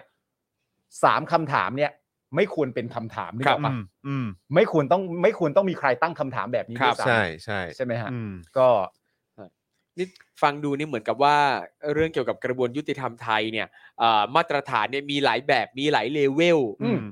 หลายสำหรับหลายคนหลายชนชั้นเหลือเกิน จนเรารู้สึกว่า เรายังสามารถใช้คำว่ามาตรฐานได้อีกปะวะ นั่นน่ะสิ แล้วคือยิ่งมันมีเหตุการณ์ให้เราตั้งคำถามเกี่ยวกับมาตรฐาน ครับ อืม ของกระบวนการยุติธรรมในประเทศนี้มากขึ้นเท่าไหร่ อืม และนานนานวันมากขึ้นเรื่อยๆเนี่ยเครดิตความน่าเชื่อถือหรือความเข้มแข็ง ครับ ของกระบวนการยุติธรรมในบ้านเรา อืม มันก็จะมันก็จะอ่อนแอลงไป ครับ เรื่อย ใช่ เหมือนสนิมที่มันกัดกร่อนไปเรื่อย ใช่ ๆ จนมันไม่เหลือความน่าเชื่อถืออะไรอีกเลยอะครับ อืม ครับเผลอ อืม ๆไอการไม่การไม่มีมาตรฐานนี่แหละ คือมาตรฐานของกระบวนการยุติธรรมไทย คือผมว่ามันเป็นเรื่องของยุคสมัยด้วยครับ ครับ ยุคสมัยแห่งการตั้งคำถาม อืม ยุคสมัยแห่งการรับรู้ซึ่งข้อมูลข่าวสาร อืม ครับ ยุคสมัยแห่งการถกเถียงวิเคราะห์ อืม และชี้แจง ใช่ เมื่อมันเข้าสู่ยุคสมัยนี้อ่ะ อืม การตั้งคำถามกับกระบวนการยุติธรรมอ่ะหรือการถามหามาตรฐานอ่ะ อืม ครับ มันเหมือนกับเรามีเคสใหม่ ๆ ทุกวันเพื่อมาถามทุกวันเลยนะ ใช่ ครับ และถ้าย้อนกลับไปที่คุณจรพูดเนี่ย ผมว่ามันในในอารมณ์เดียวกันก็คือว่า เมื่อเรามีเคสใหม่ ๆ มาเปรียบเทียบในทุกๆวันน่ะ อืม แล้วพอหลังเราจะเปรียบเทียบด้วยความรู้ที่เราศึกษามาสอบถามพูดคุยถกเถียงเนี่ย อืม ครับ แล้วหลาย ๆ คนรวมกันได้ข้อสรุปว่า นี่มันไม่ใช่มาตรฐานนี่หว่า แล้วได้พูดซ้ำกันแบบนี้ทุกๆวันน่ะ อืม ครับ มันก็ยิ่งย่นเวลาในการอ่อนแอให้เข้าใกล้ขึ้นเรื่อยๆเรื่อยๆเรื่อยๆไปทุกวัน ยุคสมัยมันเปลี่ยนแปลงนะฮะ ใช่แล้วก็สังคมเนี้ยยังมีความเข้าใจผิดอะไรที่มันหนักหน่วงอยู่นะ ครับ คือ สังคมนี้คือหมายถึงประเทศเรา คนในประเทศเราจำนวนเยอะมากยังมีความเข้าใจผิดอะไรสักอย่างอยู่ อืม คือหมายความว่าคือมันมันคล้ายๆ กับพฤติกรรมการโทษเหยื่อ อ่า เออ เข้าใจไหมฮะหรือว่าการเบลมแบบ Victim เบลมคน ครับ ที่ถูกกระทำหรือว่าอะไรก็ตามคือ มันอาจจะไม่เหมือนกันสักทีเดียวนะครับ แต่ว่ามันมีความคล้ายคลึงกันคืออะไรรู้ไหม คือ ก็คือเหมือนแบบเราก็มักจะบอกว่า เนี่ยทำไมคนไทยถึงไม่เคารพกฎหมาย เออ ไม่เคารพกติกา ถ้าอยู่เฉยๆก็ไม่มีใครมาทำอะไรหรอก เออหรือว่าหรือว่าแบบเหมือนแบบเนี่ยดูสิเอ่อถ้าเป็นต่างประเทศเนี่ยเออถ้าเจอทางม้าลายปุ๊บเนี่ย ครั ร บ ถทุกคันเขาหยุดนะ อืม เออใช่ไหมรถเขาไม่ฝ่า เออ เออข้ามตรงนั้นหรอกแล้วก็ไม่เกิดอุบัติเหตุหรอก ครับ หรือแบบดูสิทิ้งขยงทิ้งขยะอะไรกันอะไรแบบนี้เนี่ยทำไมถึงแบบทิ้งขยะไม่เป็นที่ไม่เป็นทาง ครับ หรือว่าเออดูสิทำไมมันถึงมีการขับรถผิดกฎจราจรกันเยอะแยะมากมาย คนไทยอ่ะไม่มีวินัย คนไทยอ่ะไม่มีระเบียบ ไม่มีอะไรต่างๆ เหล่านี้ ซึ่งผมอะมีความรู้สึกว่าในลักษณะแบบเนี้ยพาร์ทหนึ่ง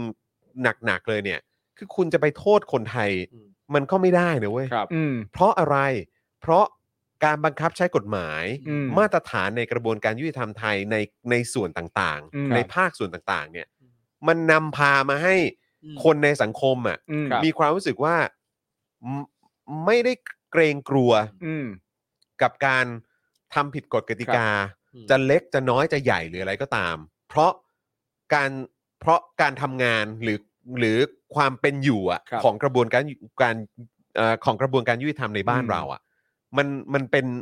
ด้วยด้วยความที่พวกคุณเป็นอย่างเงี้ย ครับ การบังคับใช้กฎหมาย การการที่ทำให้ประชาชนตั้งคำถามว่ามีมาตรฐานไหมเนี่ย อืม หรือมีกี่มาตรฐานกันแน่ อืม สรุปมันมีมาตรฐานเดียวหรืออะไร หรือว่า ครับ มันไม่มีหรือ ม ว่ายังไง คือแบบสิ่งเหล่านี้มันเป็นสิ่งที่นำพาไปให้สังคมเนี่ย อืม มันมันเป็นอยู่อย่างทุกวันเนี้ย ครับ อืม จากเรื่องเล็ก ๆ ที่พวกคุณก็โอ้โหหยิบยกมาเป็น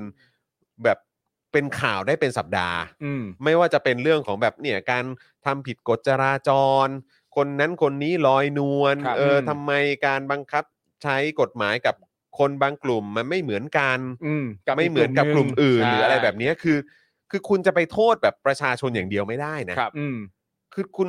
คือผมรู้สึกว่าการที่โทษประชาชนบอกว่าเออประชาชนเนี่ยไร้ระเบียบวินัยประชาชนเนี่ยไม่ไร้จิตสำนึกอะไรต่างๆเนี่ย ผมว่ามันก็ไม่แฟร์นะเว้ย อืม มันไม่แฟร์เลยอ่ะ อืม เพราะไอ้ไอ้คนที่ถืออำนาจอยู่ ครับ และคนที่มีหน้าที่ที่จะต้องปฏิบัติตาม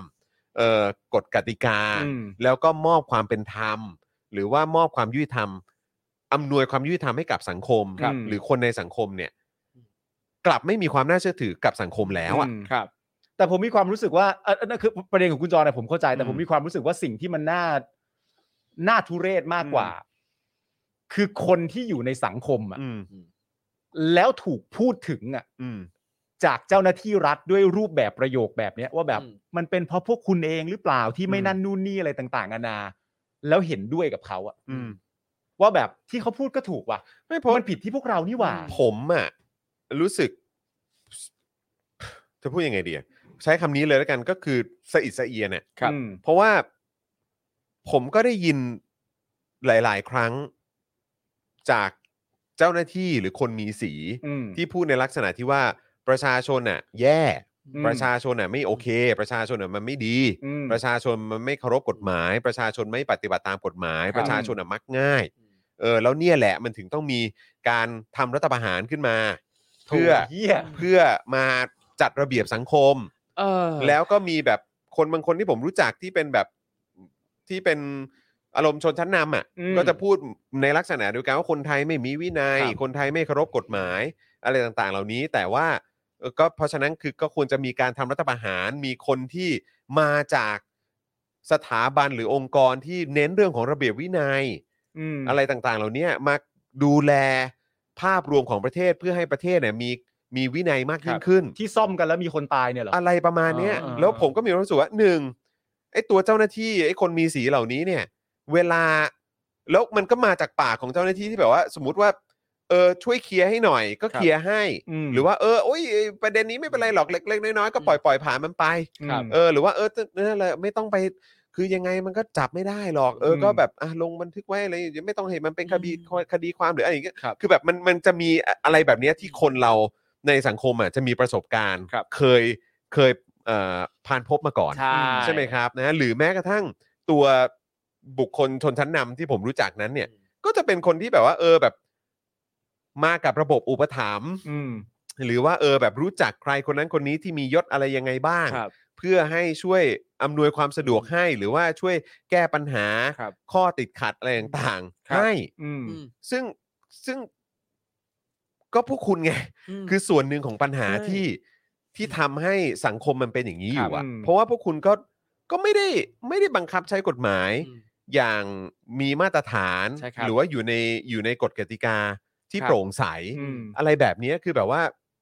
คือพวกคุณมีส่วนแล้วท้ายสุดคุณก็เลยไปเบลม อืม สังคมหรือคนในสังคมว่า อืม เพราะพวกคุณน่ะแหละ เพราะพวกมึงน่ะแหละ ครับ ไม่เคารพกฎกติกา ครับ แล้วก็เป็นอย่างเงี้ยแล้วมีประเด็นเหล่านี้ขึ้นมาปุ๊บ แล้วก็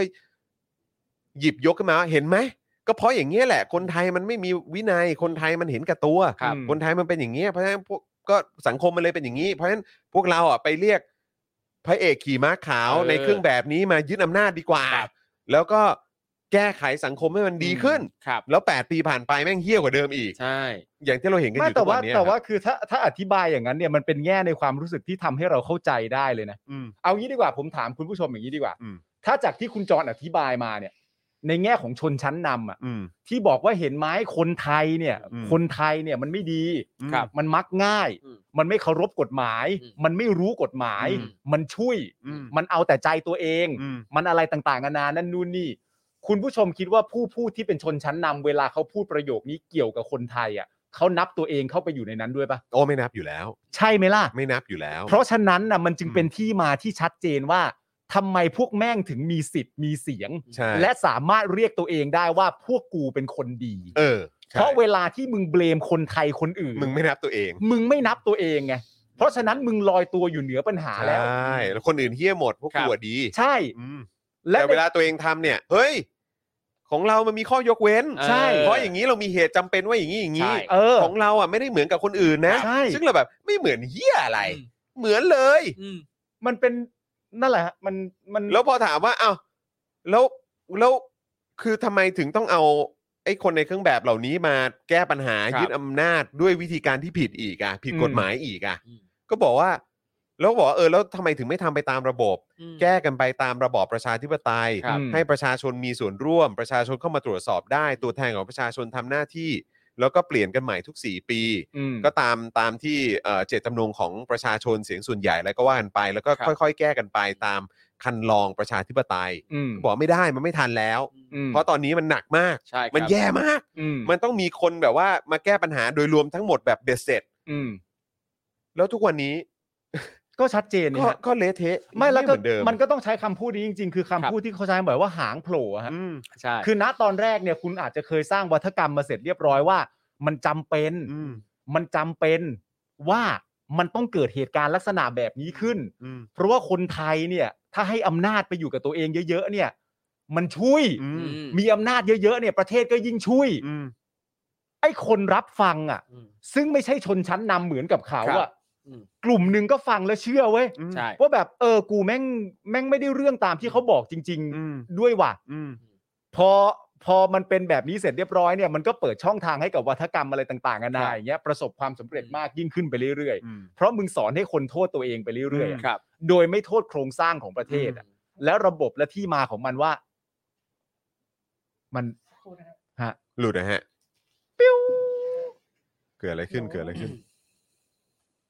อยู่ดีภาพหายรอสักครู่นะครับ สักครู่นะครับ เอ๊ะยังได้เสียงเออยังได้ยินเสียงกันอยู่หรือเปล่าเอ่ย ปิ้วปิ้วปิ้วปิ้ว ยังได้ยินเสียงไหมฮะ เสียงได้ยินอยู่ครับ เสียงได้ยินอยู่ คลับเฮาส์ นะ ยังอยู่ใช่ไหมฮะ นะแหมพอพูดเรื่องชนชั้นนำปุ๊บนี่คือ จอต้องดับเลยนะฮะ โถ เออ จริง เรื่องใหญ่งั้นเราก จ ลับ อ มา ดับเลยนะฮะเนี่ย งั้นเรากลับมาพูดเรื่องแมนยูลิเวอร์พูลดีกว่า เออ ถ้าคุยถ้าคุยเรื่องแมนยูลิเวอร์พูลนี่ก็คือ จะ ภาพจะกลับมา ภพอาจจะกลับมา ภาพจะ ใช่ไห ก ฮ ลับมาเพราะว่า เออ เพราะว่าอินเทอร์เน็ตชอบคอนเทนต์นี้ จะไม่มี ไม่ การทับถมนะฮะ ไม่แล้วแล้วมันหนักหนักขอขอพูดต่อแล้วกัน ครั นะ บเชิ คื ญ อ ฮะ คือผมแค่มีความรู้สึกว่า แล้วมันหนักขึ้นเรื่อยๆ เพราะผมก็ เคยได้ยินการพูดในลักษณะนี้เหมือนกันว่า คนไทยจำนวนมาก หรือคนไทยส่วนใหญ่ที่ เอาง่าย ๆ ก็คือเหมือนเลือกผิด หรืออ ม โดนนักการเมืองหลอก อืม ครับ ก็เพราะการศึกษาไม่ดี อืม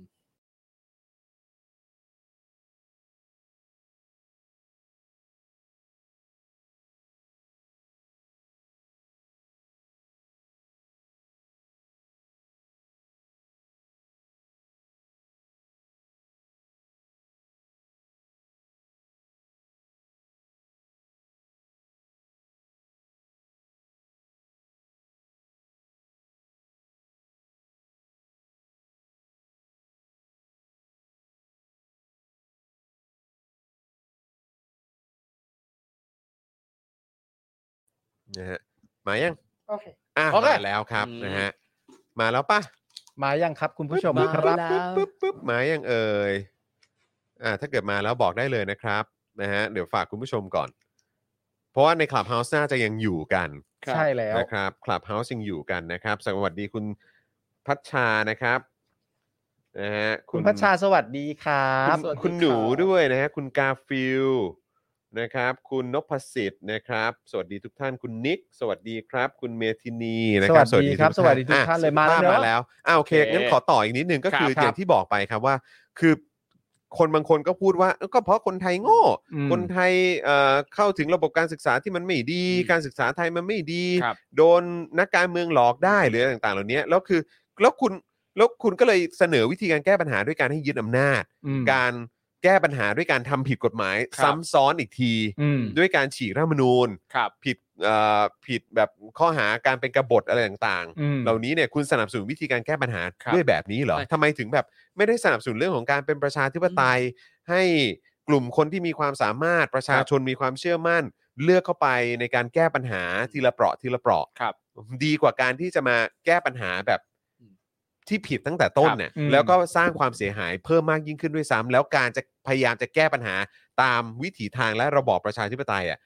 ในอนาคตอ่ะมันจะยิ่งยากขึ้นนะ อืม เพราะคุณเลือกวิธีการแก้ปัญหาที่แบบว่ามักง่ายอะ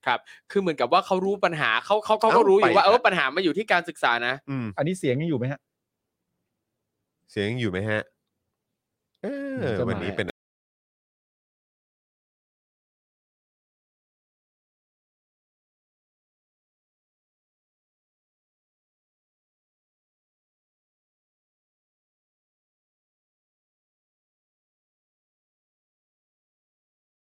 แปลก เสียง จั อยู่ใช่ไหมฮะ ครับ ปุ๊บกลับมาแล้ว อ่ะ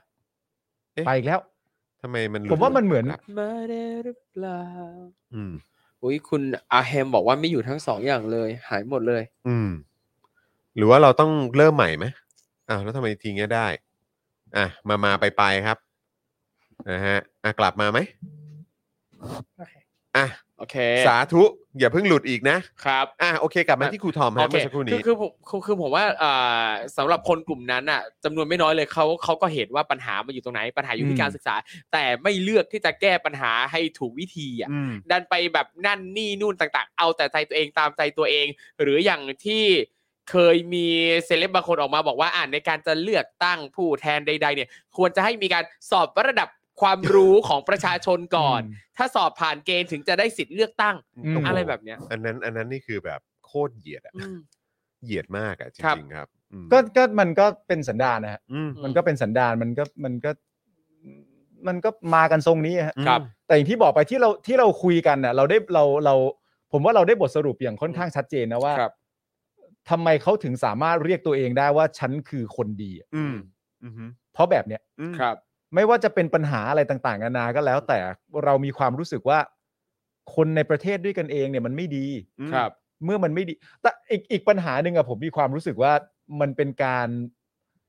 น่าจะเป็นเรื่องเกี่ยวกับการศึกษาหาความรู้และ อืม การถกเถียงอะ ครับ อย่างเช่นว่า ถ้าเกิดว่ามันก็เป็นไปได้ใช่ไหมถ้าเกิดว่าสมมติว่าเราสามคนเนี่ยเป็นเป็นชาวกะทิไทยกันทั้งสาม อืม คน alright อืม และสมมติว่าครูทอมพูดขึ้นมาว่า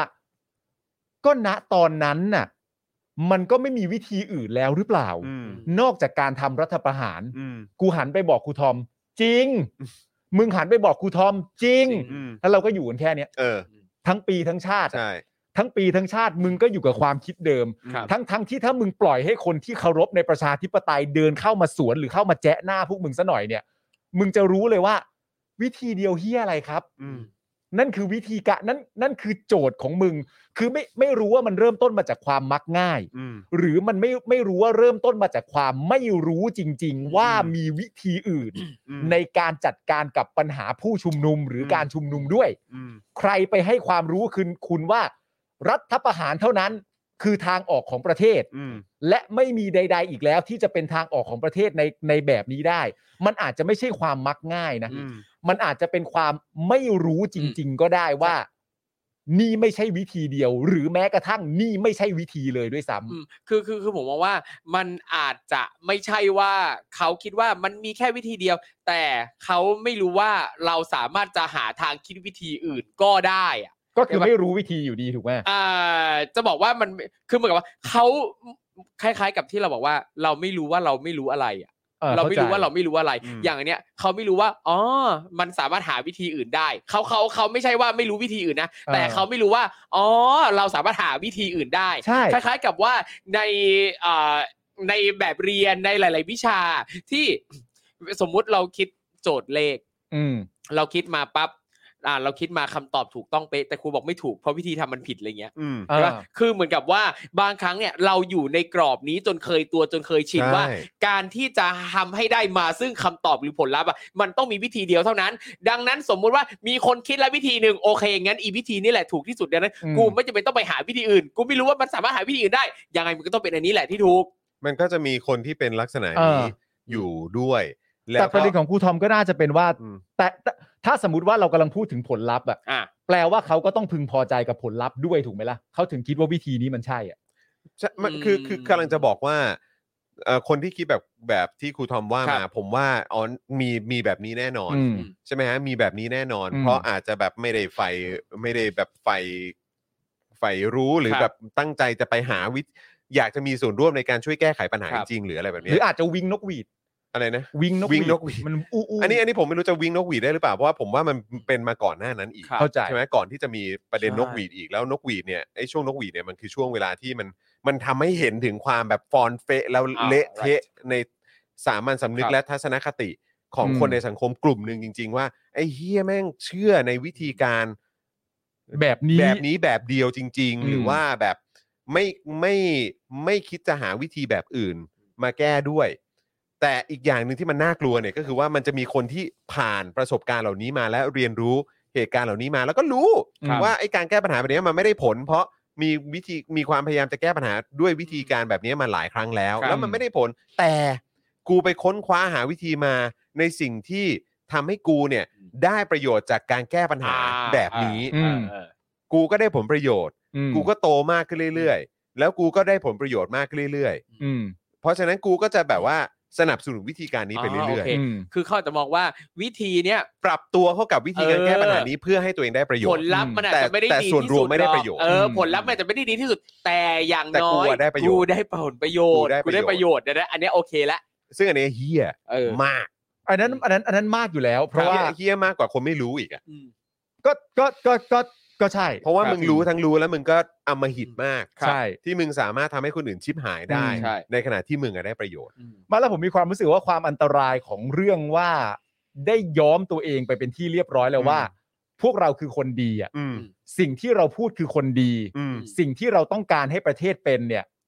มันก็จะเป็นการออกมาจากว่าฉันเป็นคนดีนึกออกปะพอคิดว่าตัวเองเป็นคนดีมากๆแล้วเนี่ย ทางออกของมึงอ่ะ อืม ไอทางออกของมึงที่ว่าเนี่ย ที่มึงคิดออกมาไม่ว่าจะคิดออกมาจากมุมมองไหนก็ตามเนี่ย มันต้องมีคนมาทำถูกปะ อืม และคนมาทำมันก็โผล่หัวออกมา อืม ในแต่ละทุก 4 ปีทุก 7 ปีทุกอะไรต่างๆนานา อืม ไอคนที่ออกมาทำมันก็โผล่หัวมา แล้วเมื่อมึงที่เข้าใจว่าตัวเองเป็นคนดีอ่ะยอมรับคนคนนั้นอ่ะ อืม พวกมึงทั้งหมดก็บอกว่าคนคนนั้นน่ะเป็นคนดี เออ เพราะถ้าคนคนนั้นไม่ใช่คนดี แล้วคนดีๆ อย่างพวกเราจะยอมรับเหรอ เออ มันเป็นไปไม่ได้ ใช่ แล้วมึงก็เอานโยบายเนี้ยใช้กับทุกอย่างในชีวิตมึงเองว่า เราคนดีเราถูกต้องเรายอมรับคนคนนั้น แปลว่าคนคนนั้นก็ต้องเป็นคนดี ใช่ เพราะฉันเป็นคนดีฉันยังยอมเขาเลย เออแล้วคือ แต่ การ มึงไม่ใช่คนดีไง ใช่ การ การที่เราพยายามพูดว่าเราคือคนดีนั่นนั่นมันมันก็มีนัยยะว่าอีคนที่เหลือคนอื่นเนี่ยคือคนที่ไม่ดี อ๋ออันนั้นแน่นอนอยู่ เ แล้ว แล้วมันก็สืบเรื่องมาจากประเด็นทางพระพุทธศาสนาอีกไงว่าเอ่อการที่จะปกครองประเทศหรือจะทำอะไรใดๆได้ ต้องอยู่ในน้ำมือของคนดี และการที่แบบกูเชื่อมั่นว่ากูเป็นคนดี อืม ดังนั้นมันเลยเหมือนกับว่าเป็นการอ้างความชอบธรรมให้ตัวเองในการที่จะคิดจะตัดสินใจจะทำอะไรหลายๆอย่างเพราะกูเป็นคนดีดังนั้นกูมีสิทธิ์ทำอะไรได้ ถู ทุ ก กอย่าง ถูกถูก ทั้งทั้งที่เวลาเอ่อแบบคือเขาเรียกว่าอะไรสังคมโลกขอครั ง บ เราอ่ะ อืม มันได้ผ่านมากี่ยุคกี่สมัยแล้ว แล้วก็ได้เรียนรู้กันแล้วว่า ครับ คนดีจริง ๆอ่ะมันไม่มี อืม ใช่ไง เพราะว่าคนดีจริง ๆอ่ะมันไม่มี ครับ แต่ก็คือแปลกใจมากที่ไอ้พวกแบบ ที่อ้างตัวว่าเป็นคนดีในประเทศนี้เนี่ย ก็ยัง เออ เชื่ออยู่ว่ามันมีคนดีจริง ใช่ คนดี อืม ๆ ซึ่งแบบเมื่อเวลาผ่านไปอ่ะ มันได้พิสูจน์มาหมดแล้วว่า ครั ไอ้ บ คนที่ถูกมองว่าเป็นคนดีอ่ะ อืม มันก็มีส่วนเฮี้ยมันก็ได้ ใช่ เคยทำเรื่องเฮี้ยๆมาก่อน ครับ เพราะอะไรรู้ กับ ป่ะ ตัวเองหรือว่าอาจจะกับสังคมก็ได้ เพราะมันเป็นคนไง ครับ เออ มันเป็นคน ใช่ ครับ เพราะฉะนั้นคือวิธีการที่มันสมเหตุสมผลที่สุดในการอยู่ร่วมกันในสังคมเนี่ยก็คือว่าการมีส่วนร่วมการตรวจสอบได้ โปร่งใสและแก้ปัญหาต่างๆ ในสังคมด้วยระบบ อ่า และกติกาที่คนส่วนใหญ่ยอมรับ ครับ คนโดยรวมเขายอมรับแล้วก็ อ่า เห็นชอบ เออ ว่าอันเนี้ยมันก็จะเป็นวิถีการดำเนินชีวิตของพวกเรานะ อืม เพื่อ ครับ ให้ทุกอย่างมันสงบ ครับ ยุติธรรม อืม แฟร์แล้วก็ปลอดภัยกับการใช้ชีวิตในสังคมนี้ ใช่ ใช่ เออ เพราะมึงดีกูก็ตรวจเจอ ใช่ มึงชั่วกูก็ตรวจได้ ใช่ ใช่ ก็แฟร์ ใช่แล้วก็ ใช่ครับ แล้วก็คือแล้วในสังคมนี้ก็ยังคงมีคนที่บอกว่าต้องเป็นคนดีเท่านั้นนะที่จะมา อืม ปกครองประเทศนี้ได้ ครับ ซึ่งตรงนี้ผมพูดเต็มปากเลยว่าไม่มีใครดีเท่าเราสามคนตรงนี้แล้ว ผมว่า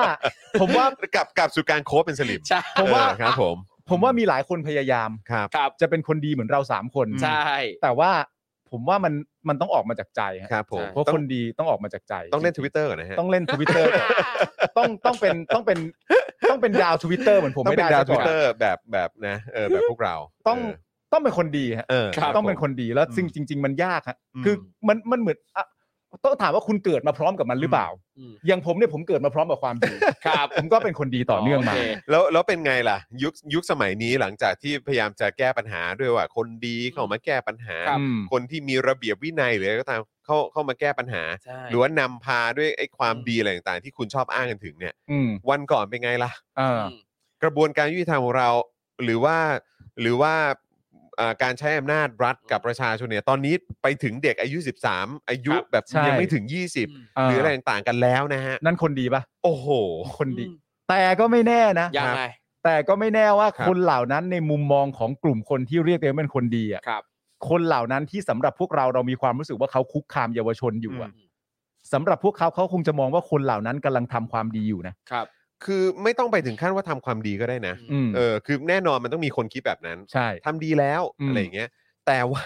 ผมว่ามันจะมีคนที่คิดว่าถูกต้องแล้วเขาทำตามหน้าที่ ใช่ ซึ่งเราแบบไอ้สัตว์คือหน้าที่เขามันไม่มันไม่ใช่อย่างนั้นเว้ย ครับ ใช่ แล้วจริง ๆ ถ้ามึงจะบอกว่าก็เขาทำตามหน้าที่ไง งั้นถ้ากูถามต่อว่า แล้วถ้าถ้าไอ้วันที่มึงต้องจับกบฏอะที่ทำ อืม ผิดกฎหมายอะ ครับ มันก็เป็นหน้าที่แล้วมึง อืม ไม่ทำอะ ครับ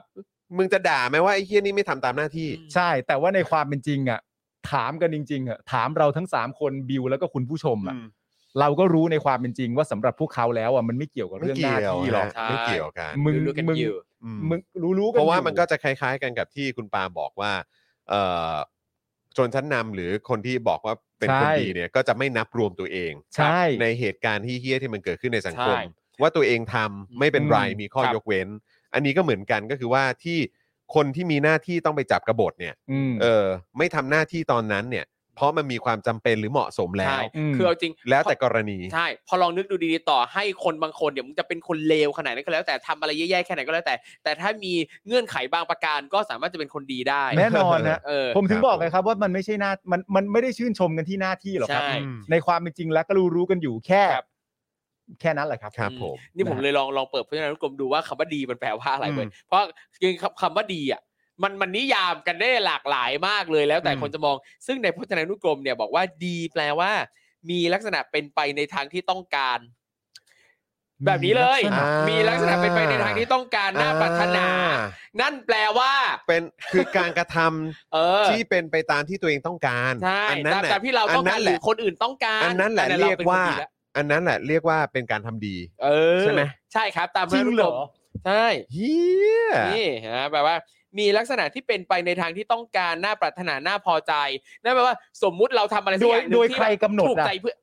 สับแล้วแต่เลย อีกฝ่ายหนึ่งสมมุติผมทำอะไรสักอย่างที่อาจจะเป็นเรื่องเฮี้ยแหละ อืม แต่พี่ปาล์มชอบเอ้ยผมทำความดีละ เออ สำหรับพี่ สมมติคุณคุณเอ่อขโมยเงินคุณจร ครับ อืม แล้วผมมีความรู้สึกว่า เฮ้ย กูก็แม่งก็น่าขโมยดีเหมือนกันเว้ยแม่งวางเงินไว้เรี่ยล่าด เออ แล้วผมก็แบบเออสั่งสอนมันซะบ้าง เออ มันจะได้ทีหลังมันจะไม่ได้วางเงินแบบนี้ ใช่ อีก เนี่ยคุณก็ทำดี ใช่ทำความดีแล้ว ตาย มีคนพอใจ แล้ว มีคนปรารถนา ใช่ ตาย เนี่ยอันอัน แล้ว อันนี้ตามพจนานุกรมของราชบัณฑิตนะเขาบอกแบบนี้นะ ตายแล้ว เออ โอ้ก็ดีฮะก็ดี ใช่เป็นไง ไม่แต่ผมมีความรู้สึกว่าอีกประเด็นหนึ่งคือสุดท้ายแล้วทุกคนหางโผล่อะ ครับ ในแง่ของการที่ว่าถ้าตอนนั้นคุณมีความรู้สึกว่าคนดีๆ อย่างเราเนี่ย อืม อ่า คนดีๆ อย่างเรา อยากจะให้วิธีดีๆ แบบนี้มันเกิดขึ้น อืม ครับ นึกออกปะนั่นคือ ม การทำรัฐประหารซะ อืม แต่หลังจากนั้นเสร็จเรียบร้อยเนี่ย คนเหล่าเนี้ยก็ยังคงปกป้องคนคนนั้นอยู่อะ อืม ครับ อันเนี้ยสำหรับผมมันคือหางโผล่ไง อืม หางโผล่แปลว่าตั้งแต่วันนั้นน่ะ ครับ มึงไม่ได้ตะขิดตะขวงใจเฮียอะไรเลย ใช่ มึงไม่มีปัญหาอะไรกับการกระทำนั้นเลย ใช่ ครับ มึงแค่ออกมาพูดเฉยๆว่า ก็ตั้งใจจะออกมาไล่ปูเฉยๆจะรู้ได้ เออ ยังไงว่าเรื่องแบบนี้มันเกิดขึ้นหนึ่ง อืม มึงไม่รู้ด้วยเหตุผลว่าอะไร ครับ มีสิทธิ์ที่อะไรมาบอกว่าไม่รู้ อืม และการที่มึงบอกว่ามึงต้องการแค่มาทำอย่างนี้ แล้วในความเป็นจริงมึงไม่รู้เลยว่าการทำอย่างนี้ ครับ มันจะก่อให้เกิดเหตุเหล่านี้ตามมา นั่นแปลว่าพวกมึงเป็นตัวละครที่มีคนฟังตั้งมากมายกันเยอะแยะนะตอนนั้นเหรอในเมื่อมึงไม่รู้เฮียอะไรเลยเนี่ ครั ย บ แล้วทำไมคนถึงไปติดตามไปฟังมึงได้อะ อืม คือมันตอบคำถามไม่ได้สักอย่าง อื อะ ม เฮ้ย ไม่แล้วก็คือคนที่บอกว่าไม่รู้อ่ะ ครับ ไม่รู้ว่ามันจะเกิดเหตุการณ์แบบเนี้ย อืม ไม่รู้ก็อย่าเพิ่งทำดิ ใช่คือผมมีความรู้สึกว่า คือถ้ามึงก็รู้ตัวว่ามึงไม่ได้แบบ ไม่รู้อ่ะ ไม่รู้หรือว่า เออ เฉยเฉย มีสติปัญญาที่จะคาดการณ์ไปถึงขั้นนั้นได้อะ เออ แล้วเหตุการณ์มันเกิดขึ้นจริงๆอ่ะ เออ มึงก็อย่าบอกว่าไอ้สิ่งที่มึงทำมามันถูก ใช่ มึงก็ คืออย่าเคลมว่าไอ้สิ่งที่เราทำมันถูกต้องแล้วนะ ครับเออ เพียงแต่ว่าเราไม่คาดคิดว่ามันจะเกิดเหตุการณ์นี้ ไม่ใช่ เออ เฮียคือถ้ามึงจะลงมือทำอะไรสักอย่างที่มันมีผลกระทบกับคนส่วนรวมอะ มึงต้องรับไป มึงมึง ครับ ต้องคิดดีแล้ว เออ และถ้ามึงคิดไม่ดีอะก็คือแปลว่ามึงอะเฮียเพราะมึงคิดมึงคิดไม่รอบด้านพอ เออ แล้วมึงทำอะไรโดยที่มึงไม่คิดให้ดี ครับ ก็คือมึงไอ้เฮี้ยแค่นั้น ใช่ จบ เพราะฉะนั้นคือไอ้พวกกปปส หรือพวกอะไรก็ตามที่มาขัดขวางประชาธิปไตยเนี่ยนะฮะ ก็คือบอกเลยว่ามึงไม่ต้องเสียเวลาแก้ตัว เออ มึงต้องยอมรับตรงจุดนี้ เออ เออ อย่าไปดิ้นสิครับ อืม อย่าไปดิ้นเนี้ยรับไปเนี้ย นะ ใช่ครั ฮะ บ อ่ะคุณผู้ชมครับเข้ามาแล้วอย่าลืมกดไลค์กดแชร์กันด้วยนะครับ Yeah. นะฮะแล้วก็คอมเมนต์กันเข้ามาเพื่อเช็คสถานะการเป็นเมมเบอร์และสปอร์เตอร์กันด้วยนะครับ ถ้าหลุดกันออกไปเนี่ยนะครับนะฮะก็รบกวนสมัครกันกลับเข้ามาด้วย แล้วก็อย่าลืมเติมพลังให้กับพวกเราผ่านทางบัญชีกสิกรไทย 0698975539 หรือสแกน QR Code กันด้วยนะครับ แล้วก็วิธีการที่จะสนับสนุนพวกเราได้แบบแบบดีที่สุดแล้วก็เวิร์กที่สุดเบื้องต้นเลยนะครับก็คือย้ำอีกครั้งกดไลค์แล้วก็กดแชร์นั่นเองนะครับคุณผู้ชม ใช่ครับ นะ ผ ฮะ ม ใช่ใช่ใช่ใช่ใช่ อ่ะคราวนี้มาที่อีกหนึ่งข่าวดีกว่านะค ค รั รับ บผม วันนี้เป็นเอเอ่อเป็นประเด็นของคุณเอกชัยหงส์กังวานครั ครับ บผม อืนะฮะ เอ่อ มันเกิดอะไรขึ้นนะฮะคุณ ครับ ทอมฮะ สารอุทธรณ์ครับ สั่งจำคุกคุณเอกชัย 1 ปีไม่รอลงอาญานะครับ คดีเล่าเรื่องเพศสัมพันธ์ในเรือนจำครับ อืม อ่ะเมื่อวานนี้นะครับสารอุทธรพิพากษาจำคุกคุณเอกชัยหงส์กังวาน 1 ปี โดยไม่รอลงอาญาในความผิดฐานนำเข้าข้อมูลสู่คอมพิวเตอร์ อันมีลักษณะลามกอนาจารตามพรบคอมมาตรา 14 วงเล็บ 4 นะครับ จากการโพสต์เล่าเรื่องเพศในเรือนจำระหว่างที่คุณเอกชัยเนี่ยนะฮะเคยถูกคุมขังในคดี 112 โดยสารระบุว่าข้อความที่คุณเอกชัยโพสต์เนี่ยเป็นการโพสต์ลามกอนาจารจริง ไม่ใช่การวิพากษ์วิจารณ์ตามลักษณะที่วินยูชนจะกระทำ อืม เมื่อช่วงเย็นเมื่อวานนี้นะฮะทนายความก็ได้ยื่นประกันตัวเพื่อสู้คดีในชั้นศาลฎีกาต่อนะครับ ซึ่งศาลอาญาเนี่ยยังไม่มีคำสั่งให้ประกัน แต่มีคำสั่งให้ส่งเรื่องไปยังศาลฎีกาพิจารณาคำสั่งประกันตัว ซึ่งก็ต้องใช้เวลาอีก 2-3 วันทำให้คุณเอกชัยเนี่ยต้องถูกนำตัวไปคุมขังที่เรือนจำพิเศษกรุงเทพ เพื่อรอคำสั่งการประกันตัวจากศาลฎีกาครับคดีนี้นะครับเกิดขึ้นมาจากการที่คุณเอกชัยเนี่ยได้โพสต์ข้อความผ่านทาง Facebook เมื่อวันที่ 23 เมษายน 2560 นะฮะสี่ห้าปีที่แล้วเลยนะ อืม ครับ มีข้อความว่า พี่โมกให้หน่อย พี่ดูดหัวนมให้หน่อย อ่า พี่อยากจะมีเพศสัมพันธ์ทางทวารหนักกับคุณนะ อืม เออ นะ แต่ถ้าเขาใช้คำตรงอะนะ ใช่ใช่นะครับ เขายื่นหัวนมด้านซ้ายของเขาให้ผมอ่าผมดูดหัวนมข้างซ้ายพร้อมกับแสดงความใคร่ให้กับเขา อืม เขาส่งเสียงครวญครางเบาๆ สักพักเขาจูบปากของผม เขาสอดลิ้นเข้ามาในปากของผม อ่า นะครับนี่คือสิ่งที่คุณเอกชัยโพสต์นะฮะ อืม ข้อความเหล่านี้นะครับอยู่ในซีรีส์9 ตอนจากทั้งหมด 14 ตอน ในหัวข้อชีวิตในเรือนจำครั้งแรกของผม ครับ เป็นการเล่าประสบการณ์เลวร้ายตอนที่ถูกขังที่เรือนจำพิเศษกรุงเทพเป็นเวลากว่า 2 ปี 8 เดือน โดยมีจุดประสงค์เพื่อให้เกิดการเปลี่ยนแปลงที่ดีขึ้นต่อสภาพความเป็นอยู่ในเรือนจำเช่น เรื่องเพศสัมพันธ์ในเรือนจำชายเป็นอย่างไร เอกชัยยืนยันนะครับว่าไม่ได้เจตนาจะเล่าเรื่องลามกนะครับ ซึ่งช่วงเวลาที่ตั้งข้อกล่าวหาคดีนี้นะครับเกิดขึ้นในปี 60 นะครับ เป็นช่วงที่คุณเอกชัยเนี่ยกำลังเคลื่อนไหวเรื่องนาฬิกาของประวิตร อืม อ่า อืมนะโดยมีพยานโจทย์ที่นำอัยอ่าที่อายการนำสืบเพียงปากเดียวได้แก่พันตำรวจโทเอกพลแสงอรุณเจ้าหน้าที่ตำรวจ จากกองบังคับการปราบปรามการกระทำความผิดเกี่ยวกับอาชญากรรมทางเทคโนโลยี ซึ่งเป็นผู้กล่าวหาคุณเอกชัยในคดีนี้ครับ อ๋อคนนี้อ่ะ ใช่ เป็นพันตำรวจโทเอกพลแสนอ่าแสงอรุณ ครับ นั่นน่ะแหละครับ อืม ก็ตอนนี้ก็กลายเป็นว่าเอ่อพิพากษาจำคุก ครับ หนึ่งปี อืม โดยไม่รอลงอาญาในความผิดฐานนำเข้าข้อมูลคอมพิวเตอร์ อันมีลักษณะลามกอนาจาร ครับเหลือเอาง่าย ๆก็คือว่าคุณเอกชัยเนี่ยนะฮะถูกตัดสินจำคุกข้อหาที่ว่าโพสต์ข้อความลามกลงในอินเทอร์เน็ต อืม นะครับ เออ ม อย่างอันเนี้ยคือพอพอเราเห็นข้อมูลว่าช่วงที่มีการดำเนินคดีเนี่ยนะครับเป็นช่วงที่อ่าเป็นช่วงที่คุณเอกชัยกำลังเคลื่อนไหวเรื่องนาฬิกาเนี่ยมันก็นึกถึงกับที่ผมโพสต์ในทวิตเตอร์วันก่อนอ่ะแล้วก็มีอ่าลูกทัวร์มากมายมาลงเนี่ยนะอย่างตัวเนี้ยมันเห็นชัดเลยว่า เวลาที่เราจะวิเคราะห์ตัวบทวิเคราะห์ประเด็นอย่างอันเนี้ยพอถ้าเราจะวิเคราะห์ กรณีที่คุณเอกชัยเนี่ยถูกตัดสินจำคุกเนี่ยรแล้วเรามีข้อมูลคือมีบริบทรอบข้าง อืม มา อืม เพิ่มเติมด้วยว่า ณช่วงเวลานั้นเนี่ยมันมีเหตุการณ์อะไรเกิดขึ้น อืม คือโพสต์ข้อความนี้เมื่อไหร่ยังไงเหตุการณ์เกิดขึ้นเมื่อไหร่ใครอ่าใครเป็นคนโพสต์ใด ๆ เนี่ย มันจะทำให้เราเห็นสิ่งที่แฝงอยู่ในข้อความนั้นมากกว่าการดูแค่ตัวบท ถูก อย่างอันเนี้ยอย่างบางคนเนี่ยถ้าดูดูแค่ประเด็นที่ว่าอ้าวโอเค คุณเอกชัยถูกตัดสินจำคุก เพราะโพสต์เรื่องลามก อืม อ่าบางบางคนเห็นแค่นี้คิดแค่นี้แล้วว่า อืม โอเค อืม คุณเอกชัยทำแบบนี้เลยโด อ่าน นแค่พาดหัว ใช่ อืม แต่ถ้าเราไปดูซิว่าเหตุการณ์ช่วงนั้น คุณเอกชัยกำลังเคลื่อนไหวเรื่องอะไร ทำ ต่อสู้เรื่องอะไร เอออั ต้อน ง เนี้ย การพูด มัน เรื่อง มี อะไรอยู่ ข้อมูลมาเสริมอ่าให้เราได้พิจารณาเพิ่มขึ้นอีกว่าที่มาของเหตุการณ์ต่างๆ เนี่ยมันน่าจะเป็นยัง หรื ไง อเหตุการณ์ที่เกิดขึ้นเมื่อวานเนี้ย ใช่ เออนะครับที่มีที่มีคดีความอะไรขึ้นมาเนี่ยมัน ครับ อะไรยังไง อืม นะครับนะฮะโอ้ยอืม ก็เนี่ยแหละครับ ก็ นะ จริง ๆ ก็ย้อนกลับไปตอนข้างต้นว่า แต่เนี่ยนะในประเด็นนี้ก็ สัง มี คมเราเนอะมันแบบ ใช่ฮะ มันมาถึงจุดไหนกันแล้ววันเนี้ยอืม คือแต่จริงๆนะตอนนี้ก็อย่างที่ครูทอมพูดนะฮะก็เอ่อมีหลาย ๆ คนในสังคมที่วิเคราะห์ประเด็นนี้ว่า จริง ๆ แล้วเรื่องทั้งหมดนี้มันเป็นเรื่องของคำลามกจริงหรือเปล่า ครับ มันเป็นเรื่องของการใช้ถ้อยคำเขียนเข้าสู่คอมพิวเตอร์ ครับ แล้วมันมีลักษณะความเป็นอนาจาร อืม เนื่องจากเอ่ออาจจะไม่เขาเรียกว่าอะไรไม่หลบเลี่ยง อืม ในการใช้คำพูด ครับ แต่ดันใช้คำพูดที่ตัวคุณเอกชัยได้รับฟังมาจริง อืม อืม ๆ โดยไม่มีการหลบเลี่ยง ครับ จริง ๆ มันเป็นประเด็นเรื่องพวกนั้นจริงหรือเปล่า อืม คือคือถ้าถ้าถามในแง่ของภาษาไทยอะนะฮะ ครับ ถามครูทอมด้วย ครั เพ บ ราะว่า ผม ก็คือ คือมันมันต้องขนาดไหนมันถึงจะถือว่าเป็นอนาจารเหรอเออ มัน กับ แล้วแต่คนจะมอง เออ มันแล้วแต่คนจะมองอีก อืม ซึ่งอย่างอย่างตรงเนี้ยเนี่ยมันก็ขึ้นอยู่กับการตัดสินของศาลเลย อย่างถ้าถ้าเราพูดถึงเรื่องการโพสต์ข้อความลามกอนาจารลงไปในอินเทอร์เน็ตเนี่ยนะครับเอ่อถ้าสมมุติว่าไปดูในเว็บไซต์นิยายออนไลน์หลาย ๆ เว็บ อืม รุนแรงกว่านี้เยอะมาก อืม แต่ก็ อืม ไม่ได้มีใครไปทำอะไร อืม ถึงแม้ว่าเอ่อกฎของเว็บแต่ละเว็บเนี่ยจะมีบอกเองว่า ห้ามโพสต์ข้อความเอ่ออนาจารส่อถึงอวัยวะเพศใด ๆ แต่พอไปอ่านจริง ๆ มันมีเยอะมาก แต่ก็ไม่มีใครไปทำอะไร ซึ่งอ่ะอย่างอย่างตรงนั้นอ่ะบางคนจะบอกว่าอ่ะเขาเป็นนิยายไง อืม เป็นเรื่องแต่งเพื่อความจะลงใจอะไรก็ว่าไป แต่อย่างของคุณเอกชัยเองคุณเอกชัยก็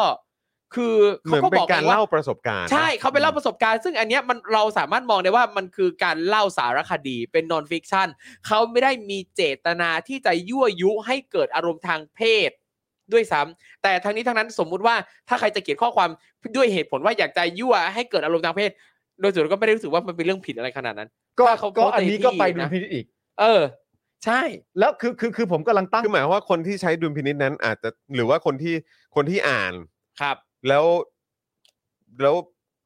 คือมันต้องพออ่านแล้วเกิดอารมณ์ก็เลยบอกว่ามันอนาจารอะไรอย่างเงี้ยเหรอ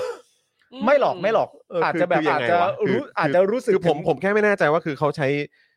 หลักการตรงไหน คือ เนอะ คือ ใน ผม การ ว่ามัน บอก มัน ว่าเออ มัน นี่ เห มั มือน น เหมือนกับที่เราเคยคุยว่าคำไหนหยาบไม่หยาบ อันไหนลามกไม่ลามกอ่ะ อืม มันมันแล้วแต่บริบทแล้วแต่คนตัดสินเลย อย่างอะสมมุติถ้าคำเหล่าเนี้ยอ่ะสมมติอ่ะพวกคำเรื่องเกี่ยวกับทางเพศ อื สมมุติสิ่งที่คุณเอกชัยเล่ามาทั้งหมดเนี่ย ถ้าเป็นตัวอย่างหนึ่งที่ปรากฏอยู่ในวิทยานิพนธ์อยู่ในงานวิจัยต่างๆ อันเนี้ยเชื่อว่าจะไม่ถูกมองว่าลามกอนาจารแน่นอน อืม แต่พอมาเป็นข้อความที่ถึงแม้ว่ามันจะเป็นการเล่าประสบการณ์จริงของคุณเอกชัย แต่พอคุณเอกชัยโพสต์ใน Facebook ปั๊บบางคนก็จะมองแล้วว่า อุ้ยเรื่องแบบนี้มาโพสต์ในที่สาธารณะมันนั่นนี่นู่นต่างๆนั่นน่ะ ก็เป็นไปได้ อืม มันแล้วแต่คนจะมอง แล้วสิทธิ์ในการเล่าเรื่องจริง อืม เรื่องจริง เรื่องจริงในที่นี้หมายถึงว่าเรื่องจริงในแง่ถึงขนาดว่าได้ยินถ้อยคำมาแบบนี้จริง ๆ ครับ ก็เลยเล่ากันอย่างตรงไปตรงมาว่าที่ได้ยินมากับหูเนี่ยเขาใช้ ครับ สับแสงเขาใช้ อืม ภาษากันว่าอะไร ครับ สิทธิ์ตรงนั้นเนี่ย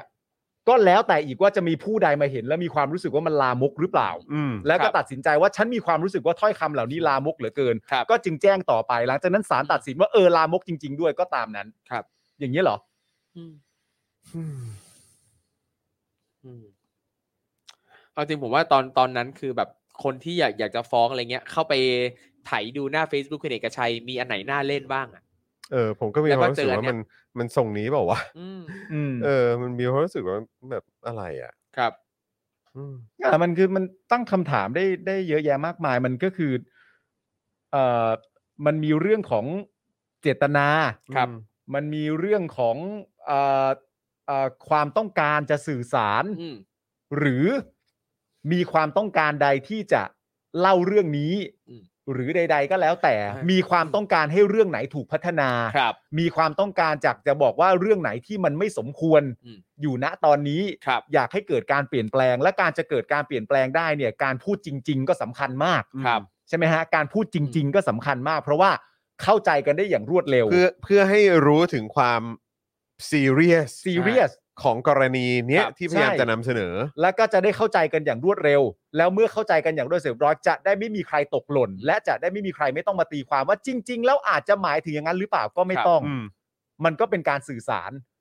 อืม และถ้าสมมติว่าไปสื่อสต้องการจะสื่อสารอย่างหนึ่ง เพราะมีความต้องการอย่างหนึ่ง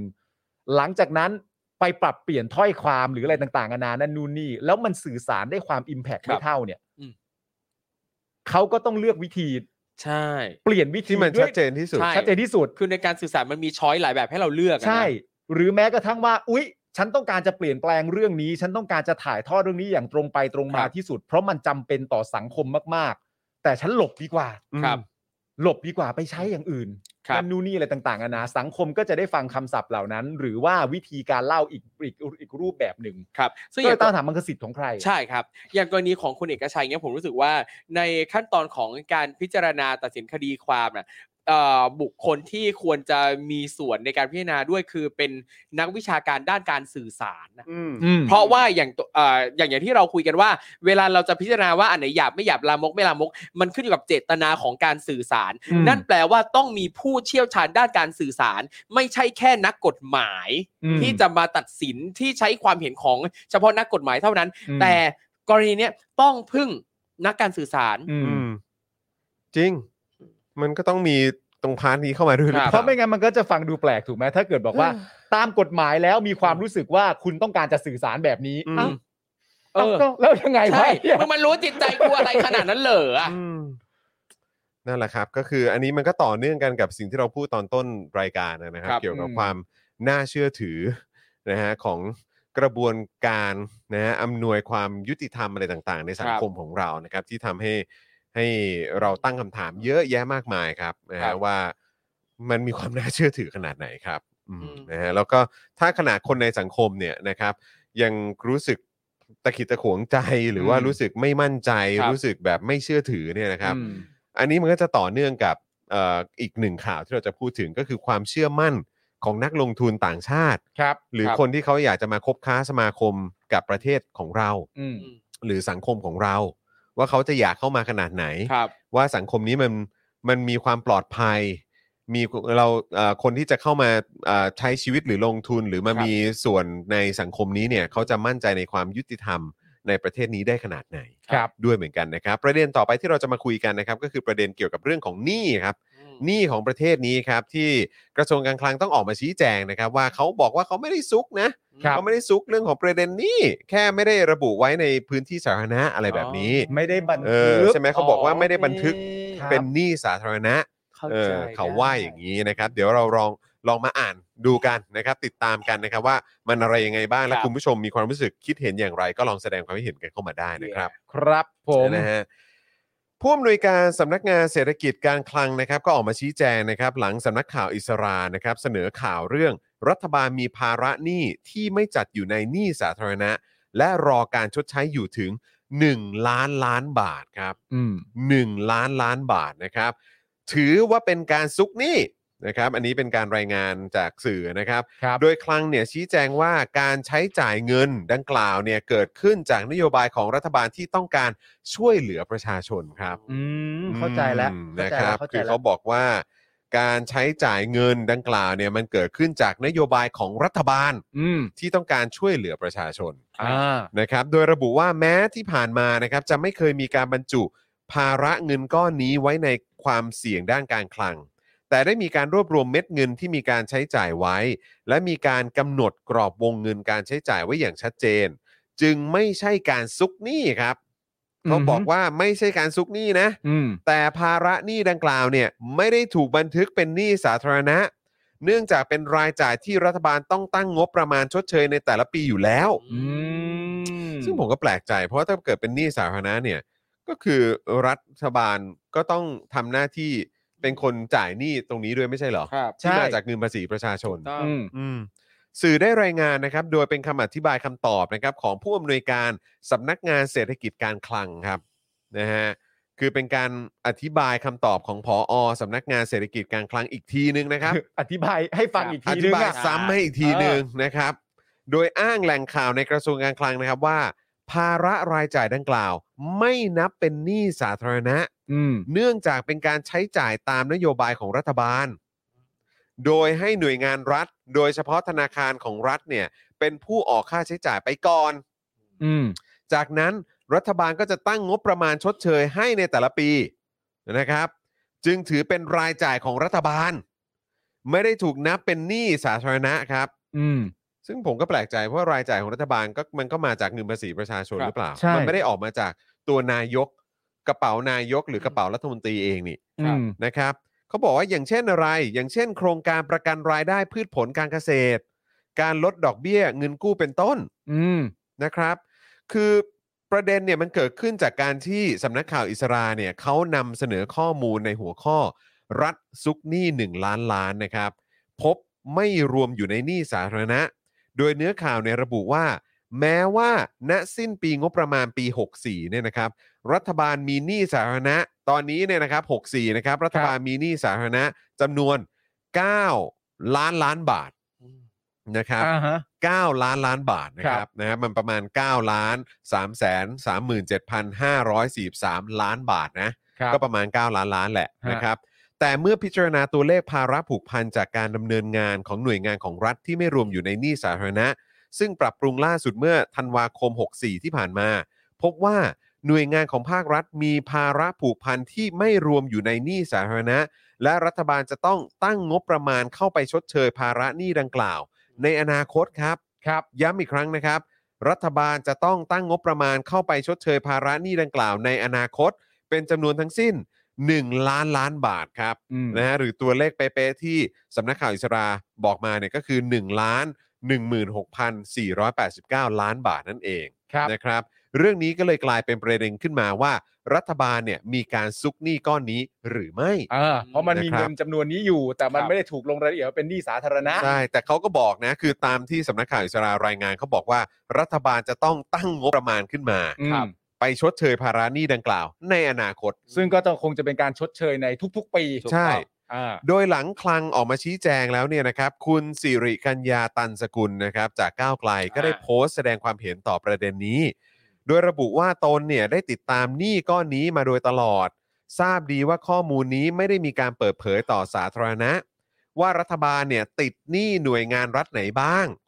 ภาระหนี้ของแต่ละแห่งเป็นจำนวนเท่าไหร่ และมีแผนการใช้คืนหนี้อย่างไร กระทรวงการคลังอ้างว่าได้เปิดเผยไว้ในรายงานความเสี่ยงทางการคลัง แต่รายงานนี้เนี่ยที่ปกติจะนำขึ้นเว็บไซต์ของสำนักงานเศรษฐกิจการคลังทุกปี ปัจจุบันเนี่ยนะครับ ไม่ได้มีการเอามาขึ้นเว็บมา 2 ปีแล้วนะครับ ครับ อ้าวหายไปไหนอะครับ อืม ใน 2 ปีที่ผ่านมาทำไมถึงไม่มีการรายงานตรงจุดนี้ล่ะ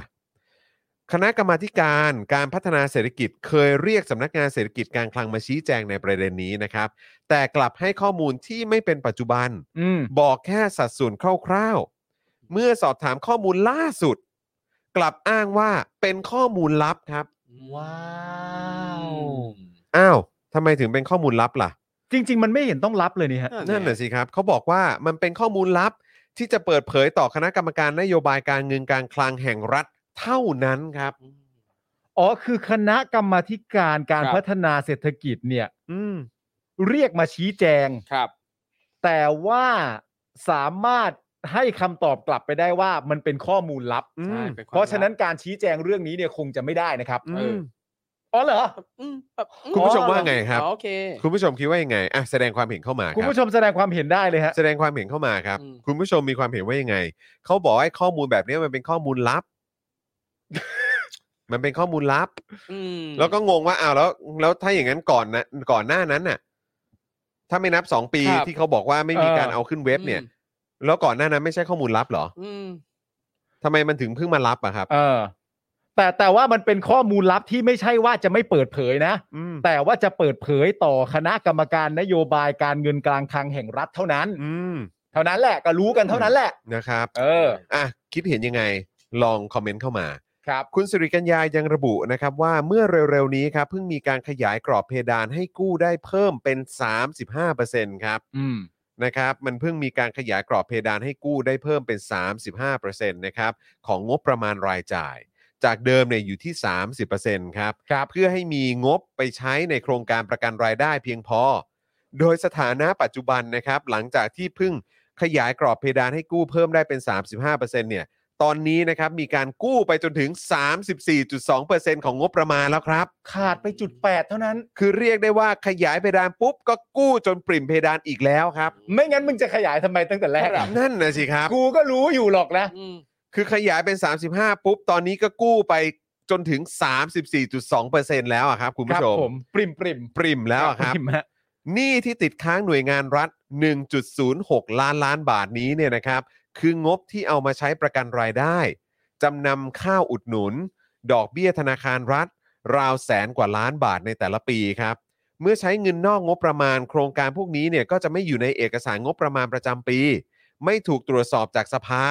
จะมาเห็นอีกทีเนี่ยก็เมื่อตั้งงบประมาณประจำปี เพื่อใช้หนี้ในอดีตครับ เนาะ คือมาเห็นอีกทีก็รู้ว่าอ้าว เออ เอาเงินไปใช้หนี้แล้วเหรอ ครับ เออ ม โดยเจ้าหนี้รายใหญ่ก็คือทกสครับ ยอดหนี้รวมเกือบ 9 แสนล้านบาทนะครับ ครับ ในปีงบประมาณ 65เนี่ยมีการตั้งงบใช้หนี้ทกส69,000 ล้านบาท เออ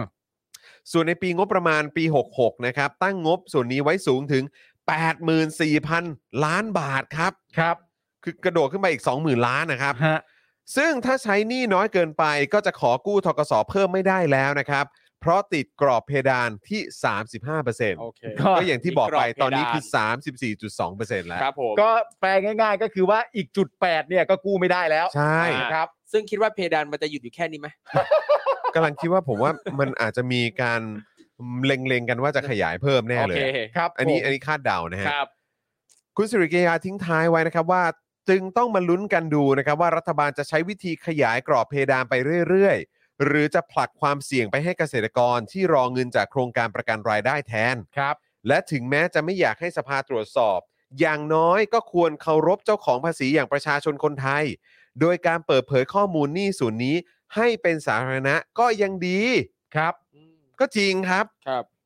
ทำไมต้องต้องขอร้องกันขนาดนี้เลย ใช่ คือจริง ๆ มันไม่ควรจะก็ยังดีนะครับ มันก็คือมึงต้องท มึง ครับ ทำทำสิ ำต้องทำสิ เออ นะครับ แต่อันนี้นี่คุณสิริกัญญาก็ยังบอกว่า คืออย่างน้อยทำอย่างนี้ก็ยังดีนะ เออทำอย่างนี้ก็ยังดีว่าเห็นเห็นหัวประชาชน ทำสักหน่อยไหม เ อะไรแบบเนี้ยนะครับ ขณะที่เมื่อวานนี้ครับผู้อำนวยการสำนักงานบริหารหนี้สาธารณะนะครับ ก็ออกมาเปิดเผยข้อมูลโดยสรุปว่า ระดับหนี้สาธารณะในปัจจุบันยังไม่ก่อให้เกิดปัญหาการคลังแต่อย่างใดนะ ยังเหรอฮะ อันนี้คืออยากให้คุณผู้ชมคิดตามไปพร้อม ๆ กันกับสิ่งที่เขาพูดนะครับนะฮะก็คือเขาบอกว่าไอ้หนี้สาธารณะตอนนี้เนี่ยที่มีอยู่ประมาณ 9 ล้านล้านบาทเนี่ย ครับ นะฮะถ้าผมเข้าใจถูกนะผมผมเชื่อว่ามันคือประมาณนี้นะ 9 9 9.3 ล้านล้านบาทเนาะ อืม ประมาณนี้นะครับเขาบอกว่าไอ้ปริมาณหนี้ระดับนี้เนี่ยไม่ก่อให้เกิดปัญหาการคลังแต่อย่างใด อืม เนื่องจากรัฐบาลยังคงมีความสามารถในการชำระหนี้ ซึ่งเอาเงินมาจากไหนก็คงมาจากเงินภาษีประชาชนอยู่แล้วนะฮะ ใช่ แม้หนี้เพิ่มสูงขึ้น แต่นักลงทุนทั้งไทยและต่างชาติก็ต่างเชื่อมั่นในความสามารถในการชำระหนี้ของรัฐบาลครับ นี่ใครพูดนะ อันนี้คือผู้อำนวยการสำนักงานบริหารหนี้สาธารณะครับ แต่นักลงทุนไทยและต่างชาติต่างก็เชื่อมั่น ในความสามารถในการชำระหนี้ของรัฐบาลเหรอฮะเนี่ย ซึ่งสะท้อนให้เห็นถึงมุมมองด้านความมีเสถียรภาพและความโปร่งใสของฐานะการเงินการคลังของประเทศ และไม่อยู่ในความเสี่ยงที่จะล้มละลายแต่อย่างใด ซึ่ง อ้าว ผมมีความรู้สึกว่า คือถ้ามันสะท้อนถึงมุมมองด้านความมีเสถียรภาพและความโปร่งใสทางฐานะการเงินของการคลังของประเทศเนี่ย แล้วไอ้ด้านบนนะครับที่บอกว่ามันเป็นความลับเนี่ย เปิดเผยไม่ได้มันคืออะไรครับ นี่ก็คือพูดเองไงฮะ ไหนบอกว่ามันโปร่งใสตรวจสอบได้แล้วข้างบนคือเขายังบอกอยู่เลยว่า เปิดเผยไม่ได้ มันเป็นความลับ ต้องเปิดเผยกับคณะกรรมการนโยบายการเงินการคลังแห่งรัฐเท่านั้น ครับ อันนี้คือหมายถึง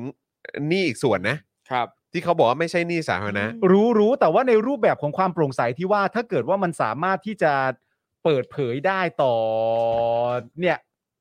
เอ่อคณะกรรมการนโยบายการเงินการของรัฐเท่านั้นเนี่ย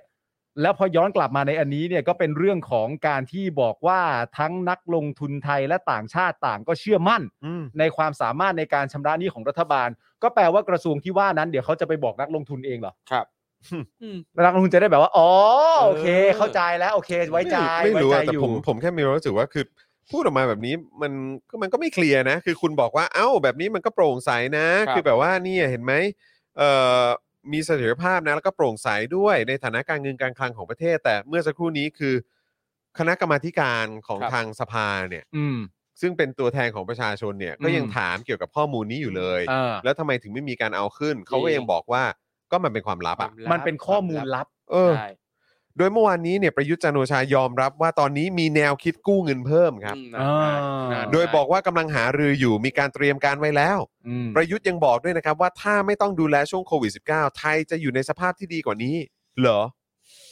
พร้อมกล้าที่จะสอนประชาชนด้วยว่า ราคาสินค้าบริโภคพลังงานก็สูงขึ้น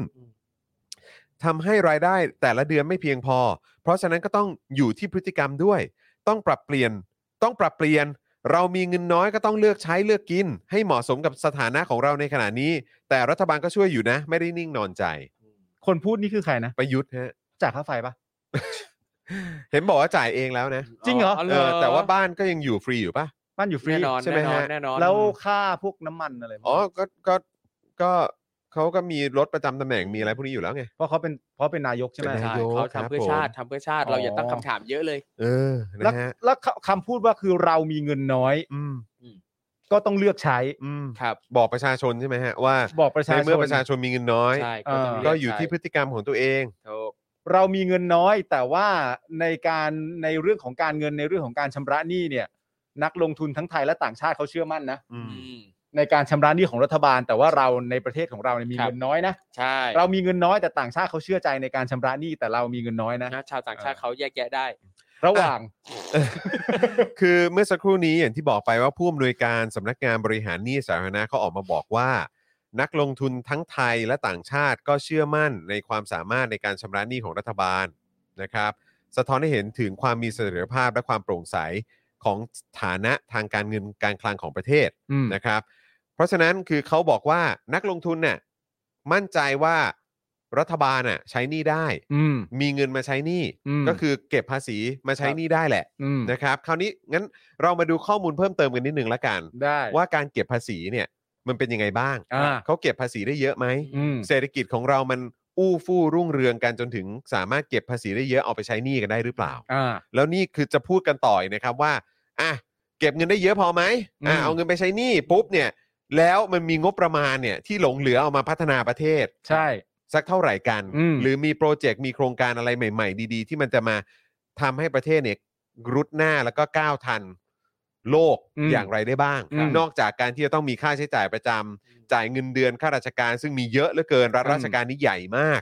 นะฮะแล้วก็มีแถมยังต้องมีการใช้หนี้ให้กับกระทรวงหรือว่าอะไรหน่วยงานรัฐอะไรต่างๆ ที่เราที่รัฐบาลเป็นหนี้ด้วยนะครับ อืม คือแบบเราจะมีเงินเยอะขนาดนั้นเลยเหรอ ใช่ มาดูหน่อยดีกว่าว่าที่เราเก็บภาษีกันไปเนี่ยเราเก็บกันได้ประมาณไหนนะครับ ผลการจัดเก็บรายได้ปีงบประมาณ 64 นะครับ อันนี้พูดถึงปี 64 นะครับ รัฐบาลจัดเก็บรายได้สุทธินะครับ2,000 2,000 ใช่ไหม ครับ เออนะฮะ300 ล้านล้านบาทเหรอครับเนี่ยโอ้โห แต่ต่ำกว่าเป้านะครับ 11.5%นะครับ หรือประมาณ 3 0 0แสนล้านบาทครับ ครับ ครับ นะฮะเอ่อแบ่งเป็นกรมสรรพากรนะครับ จัดเก็บได้1อ๋ออ๋อโทษที มันน่าจะเป็น 2.3 มากกว่า ใช่ น่าจะเป็น 2.3 โทษทีครับ ผมก็ดูเอ้ยตัวเลขมันเวอร์ไปนะ ไม่ใช่ มันคือรัฐบาลจัดเก็บรายได้สุทธินะครับ 2.3 ล้านล้านบาทใช่ไหม ครับ เออนะครับต่ำกว่าเป้า 11.5%หรือประมาณ 3 0 0แสนล้านบาท ครับ นะครับ แบ่งเป็นกรมสรรพากรจัดเก็บได้รวม 1.875 ล้านล้านบาท อันนี้ต่ำกว่าเป้า 10%นะครับ ครับ กรมสรรพสามิตนะครับ จัดเก็บได้ 5.31 แสนล้านบาท ครับ ต่ำกว่าเป้า 16.2%น ครับ กรมศุลกากรจัดเก็บได้ 1.02 แสนล้านบาท ต่ำกว่าเป้า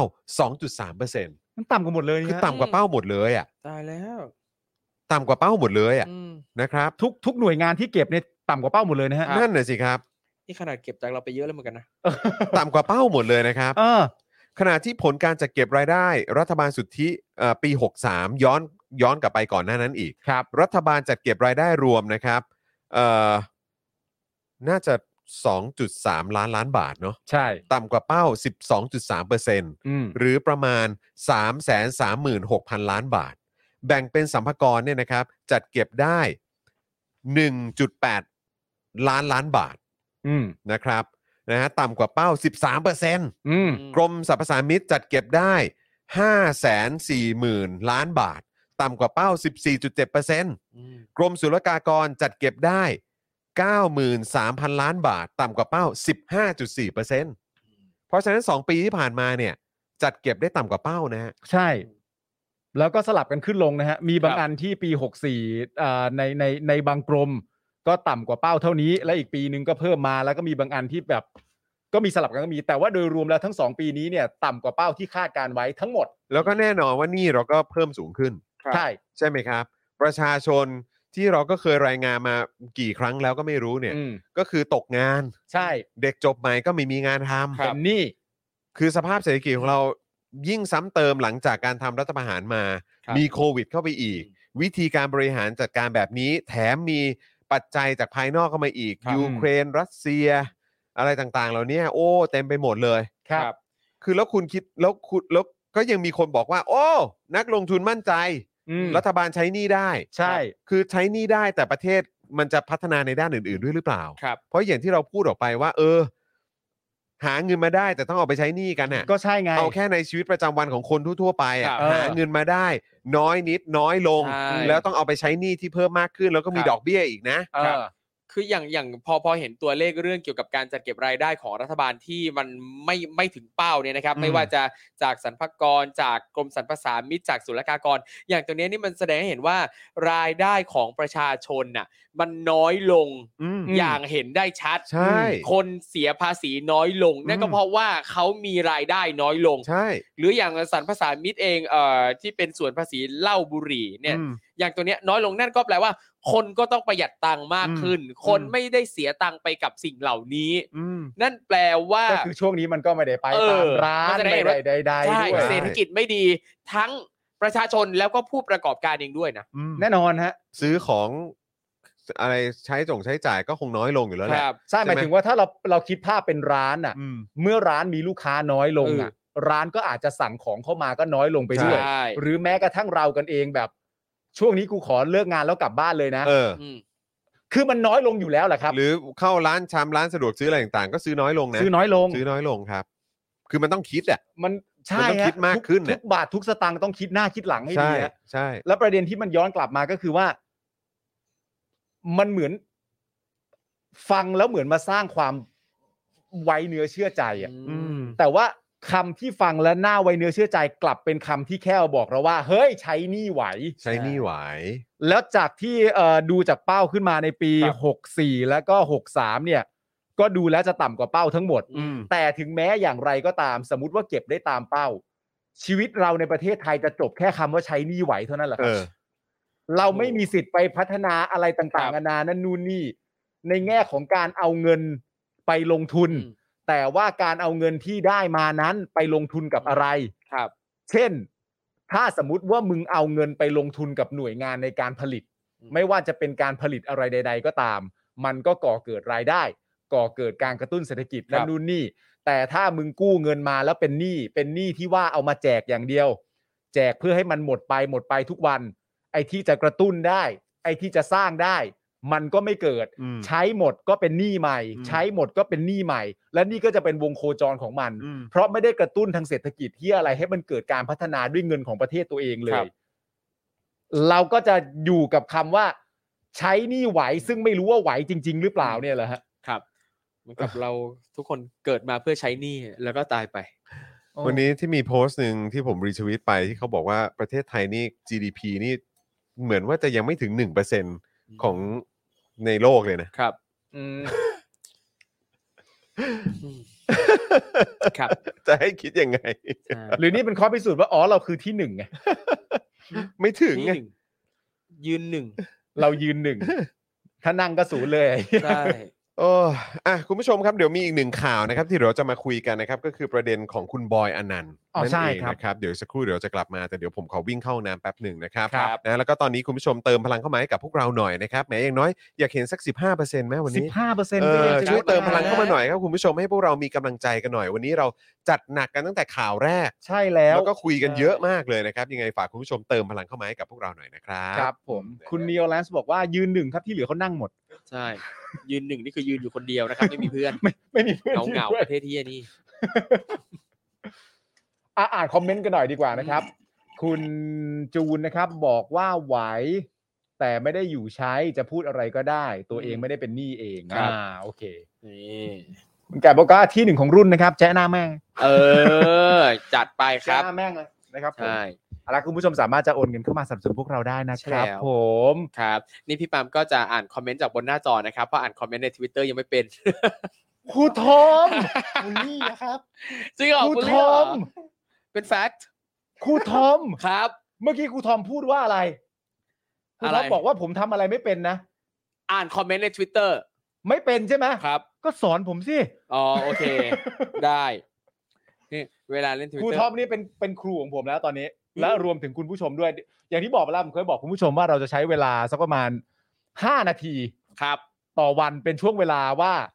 คุณผู้ชมสอนปาล์มเล่นทวิตเตอร์ เออ ว่ามันทำอะไรได้บ้าง อันหนึ่งที่สนุกมาก คือ ใน เวลาทวิตเตอร์ใช่ไหมสมมุติเวลา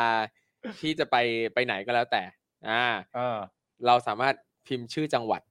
า ตรงช่องเซิร์ชนะ อ่า อย่าพี่ลองลองลองลอง ทำไมทำไม ลองลองก่อนลองก่อนลองก่อน เราทำยังไงนะอ่ะผม ลอง ทำมาแล้ว ตรงช่องช่องเซิร์ช ช่องเซิร์ชอยู่ตรงไหนฮะ นี่ไงตรงข้างล่าง ตรงล่าง ชั้ ต ส รงนี้ เออ หลังจากนั้น พิมพ์ชื่อจังหวัดข้างบน พิมพ์ชื่อจังหวัดข้างบ ใช่ น จังหวัดอะไรจังหวัดอะไรอ่ะ จัง สัก หวัด หนึ่ง สมมุติว่าเชียงใหม่ อ่าอ่าอ่าเชียงใหม่ก็ได้ อ่ะเชียงใหม่ เออเชียงใหม่ก็เป็นจังหวัดที่แมสประมาณนึง อ่ะแล้วอันนี้มันแฮชแท็กอันนี้มาทำไมอ่ะ โซนโซนอะไรกัน อยู่ โซนอะไรกันอยู่ อ้าวแล้วทำไมมันแฮชแท็กอันนี้มาทำไมฮะ เห็นไหม โดนโดนแกล้งอะไรเนี่ย ตามอัลกอริทึมมันรู้ว่าเราสนใจอะไร ไม่ใช่มั้ง มันรู้ว่าเราสนใจอะไร มันรู้นิสัยแล้วเหรอ อะไรอะไร ก็อยู่ดีๆไม่รู้อยู่ดีๆครูทอมกับบิวก็บอกว่าให้กูลองเข้าไปตรงเซิร์ชใน Twitter แล้วก็ให้เซิร์ชจังหวัดขึ้นมา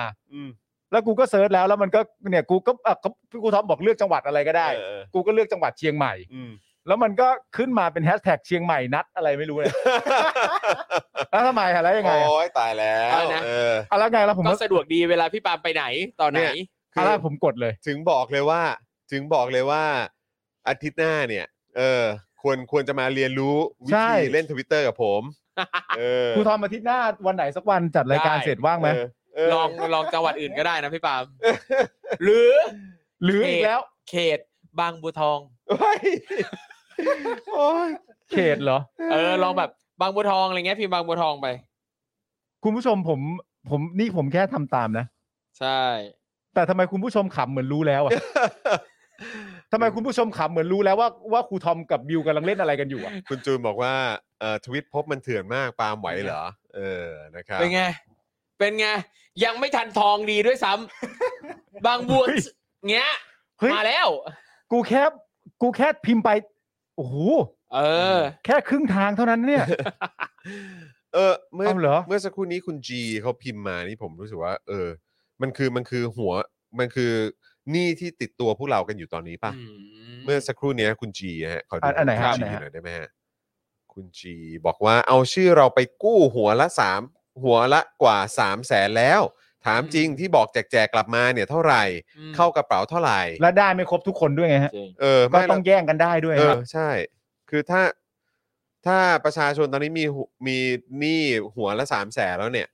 แล้วที่บอกว่าก็นี่ไงก็มีแจกกลับมาก็เข้ากระเป๋าของประชาชนกลับมาเนี่ย อืม คือ มันเข้ามาคุมไหม อ่ะตีซะว่า สักเท่าไหร่ สักสองสองพันสามพันอะ กู ไร ไม่ เงี้ย รู้จะตีราคายังไงด้วยซ้ำไป อื อ่ะ มอืม เฮ้ออ่ะพิมพ์จังหวัดต่อดีกว่า นะ อ เออนั่นแหละครับคุณผู้ชม เผลอๆกลับบ้านไปพิมพ์เลยพี่ปาล์มบ้านอยู่ไหนนะบางบัวทอง บ้านผมอยู่นนทบุรี เอออ้ อ้าวเอ้าก็มานะ เอ้า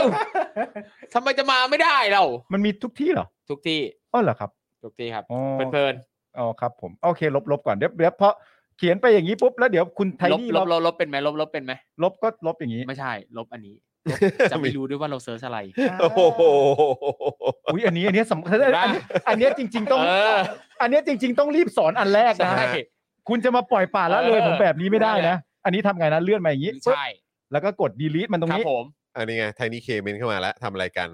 อ๋อไม่ใช่ ไอ้เหี้ยแล้วเล่นเสนียนเลย แล้วไม่ต้องแคปไปฟ้องนะ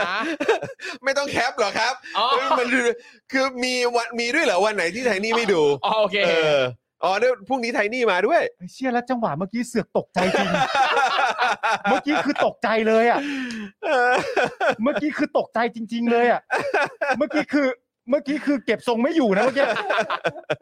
อ๋อเวลาเราเซิร์ชอะไรแล้วเราก็มากด ใช่ ดีลีทได้ ใช่ มันมันจะได้ไม่รกหน้าอะไรอย่าง ถู นี้ ก ใช่ไหม ต้องครับ อ๋อครับผม อ่าครับผม คุณไทนี่ส่งมาว่าดูดูตลอด อ่าดูตลอดครับดูตลอด ใช่ครับ ไม่เป็นไรดูตลอดไม่ได้ดูกู แต่สมสมสมมุติเราเซิร์ชแล้วลบเนี่ยมันจะดูมีพิรุษ อ่า วิธีหนึ่งที่จะช่วยได้คือ เราเซิร์ชอันใหม่ทับทับไป เพราะว่ามันจะโชว์แค่ 5 อันล่าสุดที่เราเซิร์ช อ๋อ มันจะดูไม่มีพิรุษ อ๋อ มันจะโชว์แค่เฉพาะ5อันล่าสุด ใช่ ถ้าเราเซิร์ชทับไปเรื่อยมันก็จะมันก็จะเปลี่ยนไปอันใหม่ใช่ เออ อ๋อ เออแหม โอเคโอเคโอเคโอเคโอเค อ้าวคุณผู้ชมครับ ยังเหลือข่าวอยู่ อีกหนึ่งข่าวนะครับอ่ะคุณผู้ชมเติมพลังเข้ามาหรือยัง ทุกคนเติมพลังเข้า โอ้ มาย หน่อย แป นะ ด ค เป รั อร์เซ็นต์ บ อยู่เลยคุณผู้ชม เออ นะครับ เติมพลังเข้ามาให้กับพวกเราหน่อยนะครับนะฮะ เติมเข้ามาผ่านทางบัญชีกสิกรไทยครับ 0698975539 หรือสแกนเคอร์โคนะครับ ช่วยกันเติมพลังหน่อยครับแหม่คือนี่ผมกำลังรู้สึกว่าเราจะเอาเป้าหมายร่วมกันวันนี้ 50%ออกแล้วนะ เพราะว่าไม่ถึงมาเป็นเดือนแล้วฮะ เฮ้ย เออ มันมีมีมีไปถึงเหมือนกัน เดี๋ยวเราก็จะได้ ต้องมี เหือดแห้ง ต้องมี หายไปของเราเองเนี่ยแหละครับ ต้องมีครับต้องมีครับ เนะฮะ เอาไว้เอาไว้เอาไว้ อืม เอาไว้เอาไว้เรา เออ เราอาจจะต้องแบบว่ารบกวนแบบว่าเอ่อย้ำคุณผู้ชมอาจจะบ่อยกว่านี้หน่อย เออ คุณผู้ชมนะ อีกประมาณ อยากจะ สงสค 50% รั้ มางพักใหญ่แล้วนะ ค ฮะ รับ เอ เอ อ อ นะฮะแต่ว่าก็ไม่ไม่ไม่ถึงกันมาหลายเดือนแล้วนะฮะ นี่ไง ณผู้ชม คุณจารุณีครับ โอ้ โอ้ยขอบคุณครั จอห์น คุณ โอน โ หน้าหนึ่งพันห้าร้อย ขอบคุณนะครับ โอ้โหขอบพระคุณครับ ขอบคุณนะครับ แหมผมบอก ขอบพระคุณ คุณ รั จา บ รุณีขอบพระคุณครับขบ จอห์น พระ พูดอีก คุณครับ พูดอีกพูดอีก ฮะ พูดอีก ผมโอ้โหจุกเลยฮะเมื่อกี้เอ ครั อบ นะครับอ่ะยังไงคุณผู้ชมก็ช่วยกันเติมพลังให้กับพวกเราหน่อยนะครับ ใช่ครับ นะ ผ ฮะ ม อ่าแล้วก็อย่าลืมนะครับเอ่อช่วยกันเช็คสถานะการเป็นเมมเบอร์และสปอร์เตอร์ของพวกเรากันด้วยนะครับนะฮะเอิ่มวันนี้คุณพงพักเขาส่งมาให้พวกเราดูนะครับว่า ว่า ว่าเขาเอ่ออุดหนุนเสื้อลายใหม่ของเราไปนะครับนะก็เลยอยากจะให้คุณผู้ชมเนี่ยลองดูเสื้อลายต่างๆของเราด้วย ครับ ฝากเอ่อพี่บิวเอาลายเสื้อของเรา แล้วก็ผลิตภัณฑ์ใน Spoke Dark Store นะครับให้คุณผู้ชมได้ดูกันหน่อยดีกว่านะครับว่าคุณผู้ชมที่ยังไม่มีเสื้อนี่อันนี้คือเสื้อลายฝุ่นที่คุณพงพักสอยไป อ๋อ แล้วก็ใส่มาโชว์ให้พวกเราดูวันนี้นะครับ ครับผม นะฮะแล้วก็ยังมีเสื้อลายเผด็จการจงพินาศอันนี้ V2 นะครับอ๋ออันนี้อันนี้เป็นประชาธิปไตยอันมีประชาชนอยู่ในสำนึกอันหนึ่งนะครับ แล้วก็อันนี้อะไร อันต่อมานี่คือ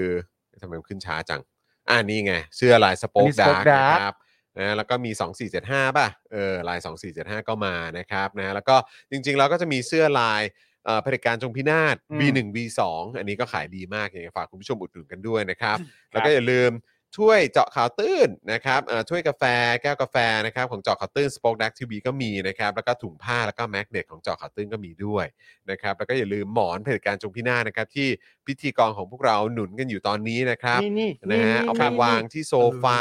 ที่บ้านได้เก้าอี้ที่บ้านได้ ไว้บนเตียงที่บ้านก็ได้นะครับ จะได้เป็นการเอ่ออยู่ใกล้ชิดกันกับ Daily Topics ของเราด้วยนะครับ เอาไว้ให้ คุณผู้ชม ให้ให้ญาติที่เป็นสลิมนอนก็ได้ เออ ใช่ใช่ใช่ใช่ใช่ใช่ วางไว้ จะได้ซึมเข้าไป วางไว้ ในหัว เลยเวลาเขามาทานคงทานข้าวอะไรแบบนี้ ใช่ นะครับมาเยี่ยมเยียนที่บ้านอะไรแบบนี้นะครับ คือแทนที่เราจะตักอาหารใส่จานเขาก็เอาหมอนไปวางแทนนะฮะ วางบนจานเลยแหละ วางบนจาน วาง เล บ ย น ฮะ จาน วางบ ห น รือ จา ว่าน เล อัน ย นี้ไงเอาเอาให้หนุนหลัง ใช่ เผด็จการจงพินาศ เออ เออ จะได้ไม่ล้าหลัง เออ จะได้ไม่ล้าหลัง เออ จะได้มีประชาธิปไตยผลักดันอยู่ตลอดเวลา อ่า อ ใช่ใช่ มันใช่ดีมันดีนะ มีใจที่ไม่เอาเผด็จการหนุนหลังคุณอยู่เรื่อยๆอะไรแบบนี้นะครับ ทำไมเผด็จการมันไม่ดียังไง เออ เออ เออ แค่นั้นแหละ นะครับ อ่ะคุณผู้ชมอีกหนึ่งข่าวครับ ครูทอม ครับ ครับ ข่าวนี้โหอย่างที่บอกไป คือมันมันมันเป็นเหตุการณ์ที่ ที่มันนะคือเดี๋ยวคุณผู้ชมเออคุณคุณผู้ชมลองลองฟังไปพร้อม ๆ กัน เพราะว่าคือถ้าถ้าเรามานั่งอ่านดูแล้วเนี่ย มันเป็น มันเป็นเหตุการณ์ที่มันเกิดขึ้นในระยะเวลาไม่กี่ชั่วโมงนะครับ เนอะ ครับ แล้วแล้วมันแบบพลิกกับตาลปัดได้แบบเร็วมากแล้ว ใช่ ผม ใช่ใช่ ไม่เข้าใจว่า ใช่ มันมันมาขนาดนี้ได้ยังไง แล้วก็ ครับ ปัจจัยหรือว่ารายละเอียดอื่น ๆ เท่าที่คนรู้จักหรือคนใกล้ชิดเขาแชร์ให้ฟังมา มันมาถึงจุดนี้ได้ยังไงเราแปลกใจครับ ครับผม แปลกใจแล้วก็สะเทือนใจด้วย ครับ นะครับ รายละเอียดเป็นยังไงครับ เมื่อวานนี้นะครับก็มีรายงานว่าพบศพของคุณบอยอนันต์โลเกตนะครับนักกิจกรรมการเมืองวัย 27 ปีครับอยู่ในลักษณะแขวนคอ ที่สารารอรถข้างที่ว่าการอำเภอเฉลิมพระเกียรติเมืองโคราช หลังจากที่คุณบอยหายตัวไปตั้งแต่วันที่ 18 เมษายนนะครับ ครับ เบื้องต้นนะครับ คนรอบตัวก็ยังไม่ทราบมูลเหตุของการเสียชีวิตที่แน่ชัดนะครับ ซึ่งคุณบอยอนันต์เองเนี่ยนะครับ ก็เคยเป็นผู้ร่วมรณรงค์โหวตโน ในการทำประชามติรัฐธรรมนูญปี 60 ครับ ครับ สำนักข่าวประชาไทยนะครับได้รายงานรายละเอียดเรื่องนี้นะครับว่า ยุทธนาลุนสำโรง ผู้ประสานงานเครือข่ายพื้นที่อีสานตอนล่างพักเก้าวไกล เป็นผู้พบเห็นคุณบอยอนันต์นะครับ ก่อนจะหายตัวไปนะครับเล่าว่าครั้งสุดท้ายที่ได้พบเจอคุณอนันต์เนี่ยนะครับก็คือก่อนเช็คเอาท์จากโรงแรมเมื่อวันที่ 18 เมษายน 65 ซึ่งเป็นวันสุดท้ายที่พักเก้าวไกล ได้จัดงานสัมมนาว่าที่ผู้สมัครสสเมื่อทีมงานจะเดินทางกลับเนี่ยก็ดันไม่พบคุณอนันต์นะครับ เห็นแต่เพียงข้าวของส่วนตัว ทีมงานก็เลยมีการค้นหาตัวแล้วก็ได้ไปแจ้งความคนหายไว้กับเจ้าหน้าที่ตำรวจครับ กระทั่งเวลาประมาณตีสี่ของวันที่ 18 นะฮะ ในพื้นที่ที่มีการพบศพแขวนคออยู่ที่สารารอรถข้างที่ว่าการอำเภอเฉลิมพระเกียรติห่างจากอำเภอเมืองนครราชสีมาประมาณ 30 กิโลเมตรครับ ข้อมูลการชนสูตรขั้นต้นในที่เกิดเหตุนะครับ จากคำบอกเล่าของคุณยุทธนา ระบุว่าร่างกายของผู้ตายมีบาดแผลเล็กน้อยเหมือนรอยขีดข่วนแต่ไม่ลึก เนื้อตัวมอมแมม ตัวเปียก อาจจะเพราะว่าเมื่อคืนมีฝนตกหนักในบริเวณดังกล่าว แต่สาเหตุของการเสียชีวิตเนี่ยยังไม่สามารถสรุปได้ว่าเกิดจากอะไร ยังไม่สามารถตอบได้นะครับว่าเป็นการฆ่าตัวตายหรือว่าเป็นฆาตกรรม ครับ ศพของคุณอนันต์ถูกส่งไปชนสูตรที่โรงพยาบาลเฉลิมพระเกียรติ ซึ่งคุณแม่ของคุณอนันต์ก็ได้กล่าวสั้น ๆนะครับ ว่าคุณอนันต์เนี่ยไม่มีประวัติขัดแย้งกับใคร แล้วก็ไม่มีประวัติอาการป่วยทางจิตด้วยนะครับ ครับ ทั้งนี้นะครับคุณบอยอนันต์เนี่ยเคยเป็นนักกิจกรรมทางการเมืองสมัยเป็นนักศึกษา เคยร่วมรณรงค์การโหวตโนนในการลงประชามติรัฐธรรมนูญพศ 60 เมื่อ 23 มิถุนายน 2559 ที่จังหวัดสมุทรปราการ ต่อมาถูกตำรวจและทหารควบคุมตัว และตั้งข้อหาฝ่าฝืนพรบว่าด้วยการออกเสียงประชามติร่างรัฐธรรมนูญ พศ 2559 หลังจากนั้นนะครับ คุณอนันต์ก็ถูกดำเนินคดีตามพระราชบัญญัติประชามติอีกครั้ง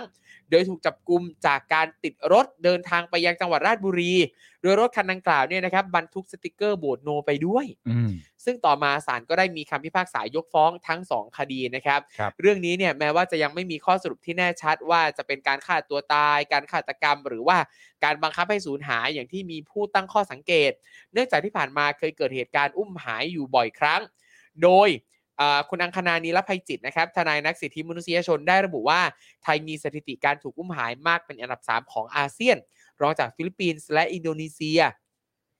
อันดับ 3 ของอาเซียนนะครับ ครับ รองจากฟิลิปปินส์กับอินโดนีเซียนะครับ ซึ่งข้อมูลจากคณะทำงานด้านการบังคับสูญหายของสหประชาชาติ พบว่าไทยมีบุคคลที่ถูกบังคับให้สูญหายอย่างน้อย 75 ราย อืม นะฮะเป็นเอ่อฟิลิปปินส์เอ่อฝั่งฟิลิปปินส์เนี่ย590 ราย อินโด 112 ราย ไทย 75 รายครับ เมียนมา 18 ราย ลาว 6 แล้วก็กัมพูชา 1 นะครับ นอกจากนี้ยังมีรายงานด้วยครับว่าเมื่อปีที่แล้ว รัฐบาลไทยโดยกระทรวงการต่างประเทศ ได้ไปยื่นเรื่องให้ถอนรายชื่อคนไทย 12 คน ที่มีชื่ออยู่ในบัญชีคนหายของสหประชาชาติ โดยไม่ได้อธิบายต่อสหประชาชาติด้วยนะครับ ว่า 12 คนนี้เนี่ยยังมีชีวิตอยู่หรือเปล่า แต่ไปยื่นเรื่องให้ถอน อืม อืม อืม โดยคำบอกเล่าจากครอบครัวผู้สูญหายนะครับ เล่าว่ามีคณะกรรมการติดตามผู้สูญหายที่ตั้งโดยรัฐบาลประยุทธ์ไปพบกับครอบครัวผู้สูญหายและพูดโน้มน้าว ให้ครอบครัวยอมถอนเรื่องจากสหประชาชาติ ซึ่งบางครอบครัวนะครับ ก็อยู่ในภาวะจำยอม ที่จะต้องเซ็นยินยอมถอนเรื่อง เนื่องจากหวาดกลัวนั่นเอง อันนี้เป็นคำบอกเล่าจากครอบครัวผู้สูญหายนะครั ใช่ครับ เอาง่ายก็เหมือนกับมีการไปพูดคุยกับครอบครัวต้องซึ่ง เราก็สันนิษฐาให้นถอน ว่าน่า เถ จะ อะ ต้องมีการข่มขู่แหละเขา ห ถึ รื ง อว่า ดกลั หรือว่ามีการให้เหตุผลอะไรหรือเปล่าที่ทำให้ ใช่ เขาบอกว่าเขาใช้คำว่าเขาเขาเกิดอาการ ถูก กลัว ต้อง ขึ้นมา ครับ จึงทำตาม จึง ใช่ ทำตาม ส่วนความคืบหน้าล่าสุดเกี่ยวกับพระราชบัญญัติป้องกันและปราบปรามการทรมานและการกระทำให้บุคคลสูญหาย ที่ผ่านการเห็นชอบจากสสทั้ง 3 วาระ แล้วก็สวโหวตรับหลักการในวาระทีหนึ่งไปแล้วเนี่ยนะครับขณะนี้อยู่ระหว่างการตั้งกมทวิสามันพิจารณาในกรอบระยะเวลา 60 วัน คาดว่าน่าจะได้ข้อสรุปในเดือนหน้าครับ เกิดอะไรขึ้นนะเนี่ย คือมันมันเกิดอะไรขึ้นจริง ๆ คือ คือแน่นอนสถานการณ์มันทำให้เราต้องคิดไอ้ ครับ ไอ้รายละเอียดเอ่อที่มาจากคุณอังคณาเอง หรือว่าที่สื่อรายงานเอง หรือว่าเหตุการณ์ที่มีการไปเอ่อแจ้งรายชื่อเหล่านี้กับทางสหประชาชาติเนี่ยคือสิ่งเหล่านี้แหละคือสิ่งที่ทำให้เรา ตั้งคำถาม ตั้งคำถาม ครับ แล้วก็มีความไม่มั่นใจ แล้วก็มันก็เกี่ยวโยงกันอีกแล้วครับ คุณผู้ชมกับสิ่งที่เราพูดถึงในรายการของเราวันนี้ก็คือความเชื่อมั่น ใช่ ในกระบวนการยุติธรรมหรือระบบ ถูกเลย ยุ ฮะ ติธรรมในประเทศไทย ก็อันนี้ก็เป็นอีกมิติหนึ่งที่เรามาคุยกัน ใช่ มันไม่ใช่แค่เรื่องเอ่อเรื่องของเอ่อการทำรัฐประหาร อืม เรื่องของการเอ่อฟ้องร้องคดีอะไรต่าง อืม ๆ เรื่องของ1นึเรื่องของพรกฉุกเฉิน เรื่องของโอ้ยคือเต็มไปหมดนะครับนะฮะอันนี้ก็ด้วยเหมือนกัน การ ครับ อุ้มหาย ใช่ การเสียชีวิตของนักเคลื่อนไหว ครับ อันนี้มันก็เป็นอีกมิติหนึ่งด้วยเหมือนกัน อืม ใช่ไหมฮะที่ที่มันสะท้อนให้ให้เราได้รู้สึกอีกครั้งว่า ครับ เราในฐานะประชาชนชาวไทยเนี่ยมีความเชื่อมั่น ในกระบวนการยุติธรรม หรือการอำนวยความยุติธรรมในสังคม อืม นี้อย่างไรบ้าง เพราะว่าการ เหลือ เชื่อ อยู่เท่าไหร่อ่ะ เพราะว่าการเชื่อมั่นในกระบวนการยุติธรรมเนี่ยนะครับ มันมีผลต่อความรู้สึกปลอดภัยของพวกเรานะ ใช่ มันสำคัญตรงนี้แหละครับ คือเราอยู่ในในประเทศที่มันปลอดภัยหรือเปล่าอะ ใช่ ใช่ไหมครับ แล้วก็อันนี้คือที่ผมอะรู้สึกมันแปลกใจเนี่ยคุณผู้ชม เพราะว่าก็คือเขาบอกว่าคุณบอยเนี่ยหายตัวไปตั้งแต่วันที่ 18 เมษายน65 นะ อืม ก็คือ 18 ที่ผ่านมา ใช่ไหมฮะ ครับ แล้วพอเอ่อ18 เมษาก็คือจะเป็นช่วงที่เขาจะเช็คเอาท์จากโรงแรมกัน ใช่ครับ ใช่ไหมแล้วก็เป็นวันสุดท้ายที่พรรคก้าวไกลเขาจัดงานสัมมนา ครับ เอ่อสำหรับคนที่จะมาเป็นผู้สมัครของพรรคเขาอะ อืม ทีมงานก็เดินทางกลับ แล้วคุณอนันต์ก็หายตัวไป ครับ ม เจอแต่ข้าวของส่วนตัวซึ่งเขาไม่ได้เอาไปด้วย ใช่ อันนั้นคือวันที่ 18 นะ ครับ 18 ถ้าเขาจะเช็คเอาท์ก็คงไม่เช้าก็บ่ายอะไรประมาณนี้ ครับผม า ใช่ไหมครับ แล้วพอเวลามันผ่านไปจนตอนตีสี่น่าจะเป็นของวันที่ 19ป่ะ ของเช้าวันที่ 19 เนอะ ใช่ ใช่ใช่เช้าวันที่ 19 ครับ ของเช้าวันที่ ไม่ 19 รู้ เนอะ แปดนะขออภัย เออไม่ไม่คือผม ใช่ไหม ผมผมเข้าใจว่าอย่างนั้น ครับ ใช่ไหมฮะ เพราะว่าคือพอวันนั้นเขาไม่เจอคุณอนันต์ปุ๊บเนี่ยเขาก็เลยมีการไปแจ้งความคนหายไว้ ครับ ที่สอนอ ครับผม ครับ ใช่ไหมครับ แล้วพอตอนตีสี่หลังจากเวลาล่วงเลยผ่านไป ครั เนี่ บ ยผมเข้าใจว่าอย่างนั้นนะ อืม หรือว่าหรือว่ามันคือวันเดียวกันวะ ผมไม่แน่ใจ เพราะว่าน่าจะอีกวันหนึ่ง น่าจะอีกวันเนอะตาม ครับ ตามความเข้าใจของเราอะคือเนี่ยแหละก็คือพอตอนตีสี่อ่ะก็คือพบว่าเป็นศพอ่ะ ครับ อืม แขวนคออยู่ที่ศาลารอรถข้างที่ว่าการอำเภอใช่ไหมเฉลิม ครับ พระเกียรติ ใช่ ที่โคราช ครับ ห่างจากอำเภอเมืองนครราชสีมาประมาณ อืม 30 กิโลเมตร ครับ อืม มันมัน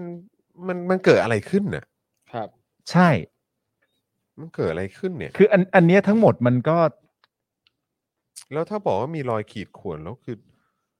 เหมือนบาดแผลขีดข่วนแต่ไม่ลึกเนื้อตัวเนื้อตัวมอมแมมแล้วคือ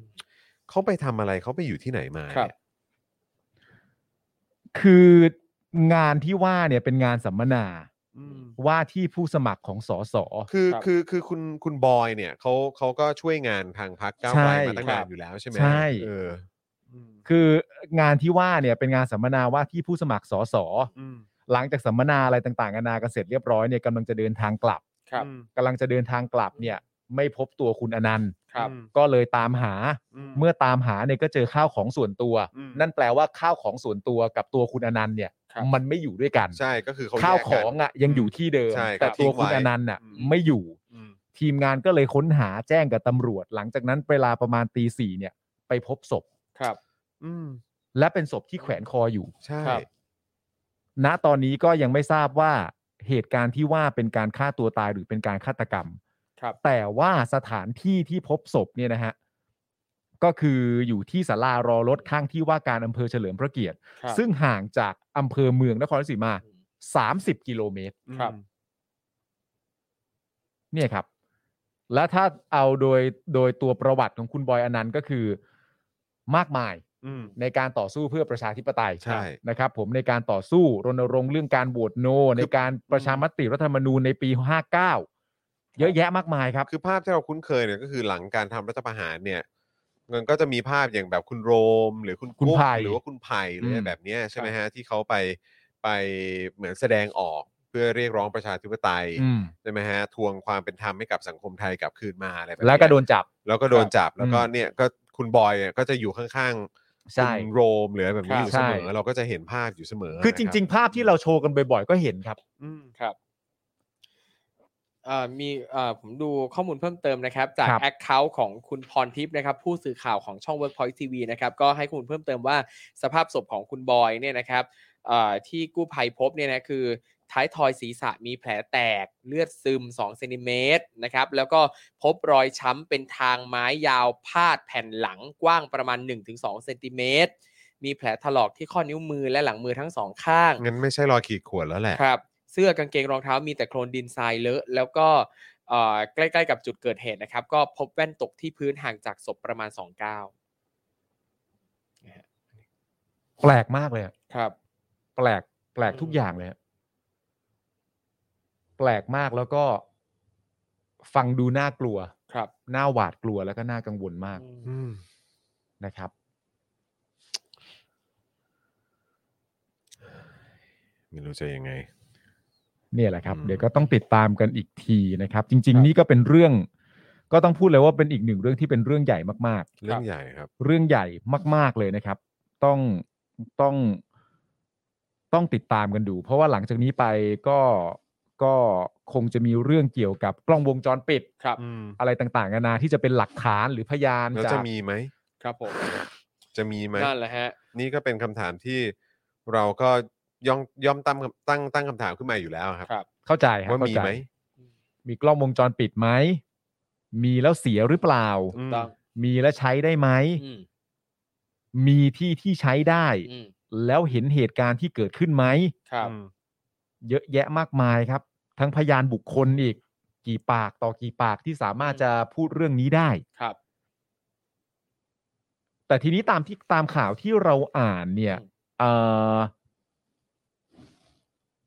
เขาก็ไม่ได้บอกนะฮะว่าตัวคุณยุทธนาเองเนี่ย เห็นคุณบอยครั้งล่าสุดเมื่อตอนไหนกี่โมง ครับ อืม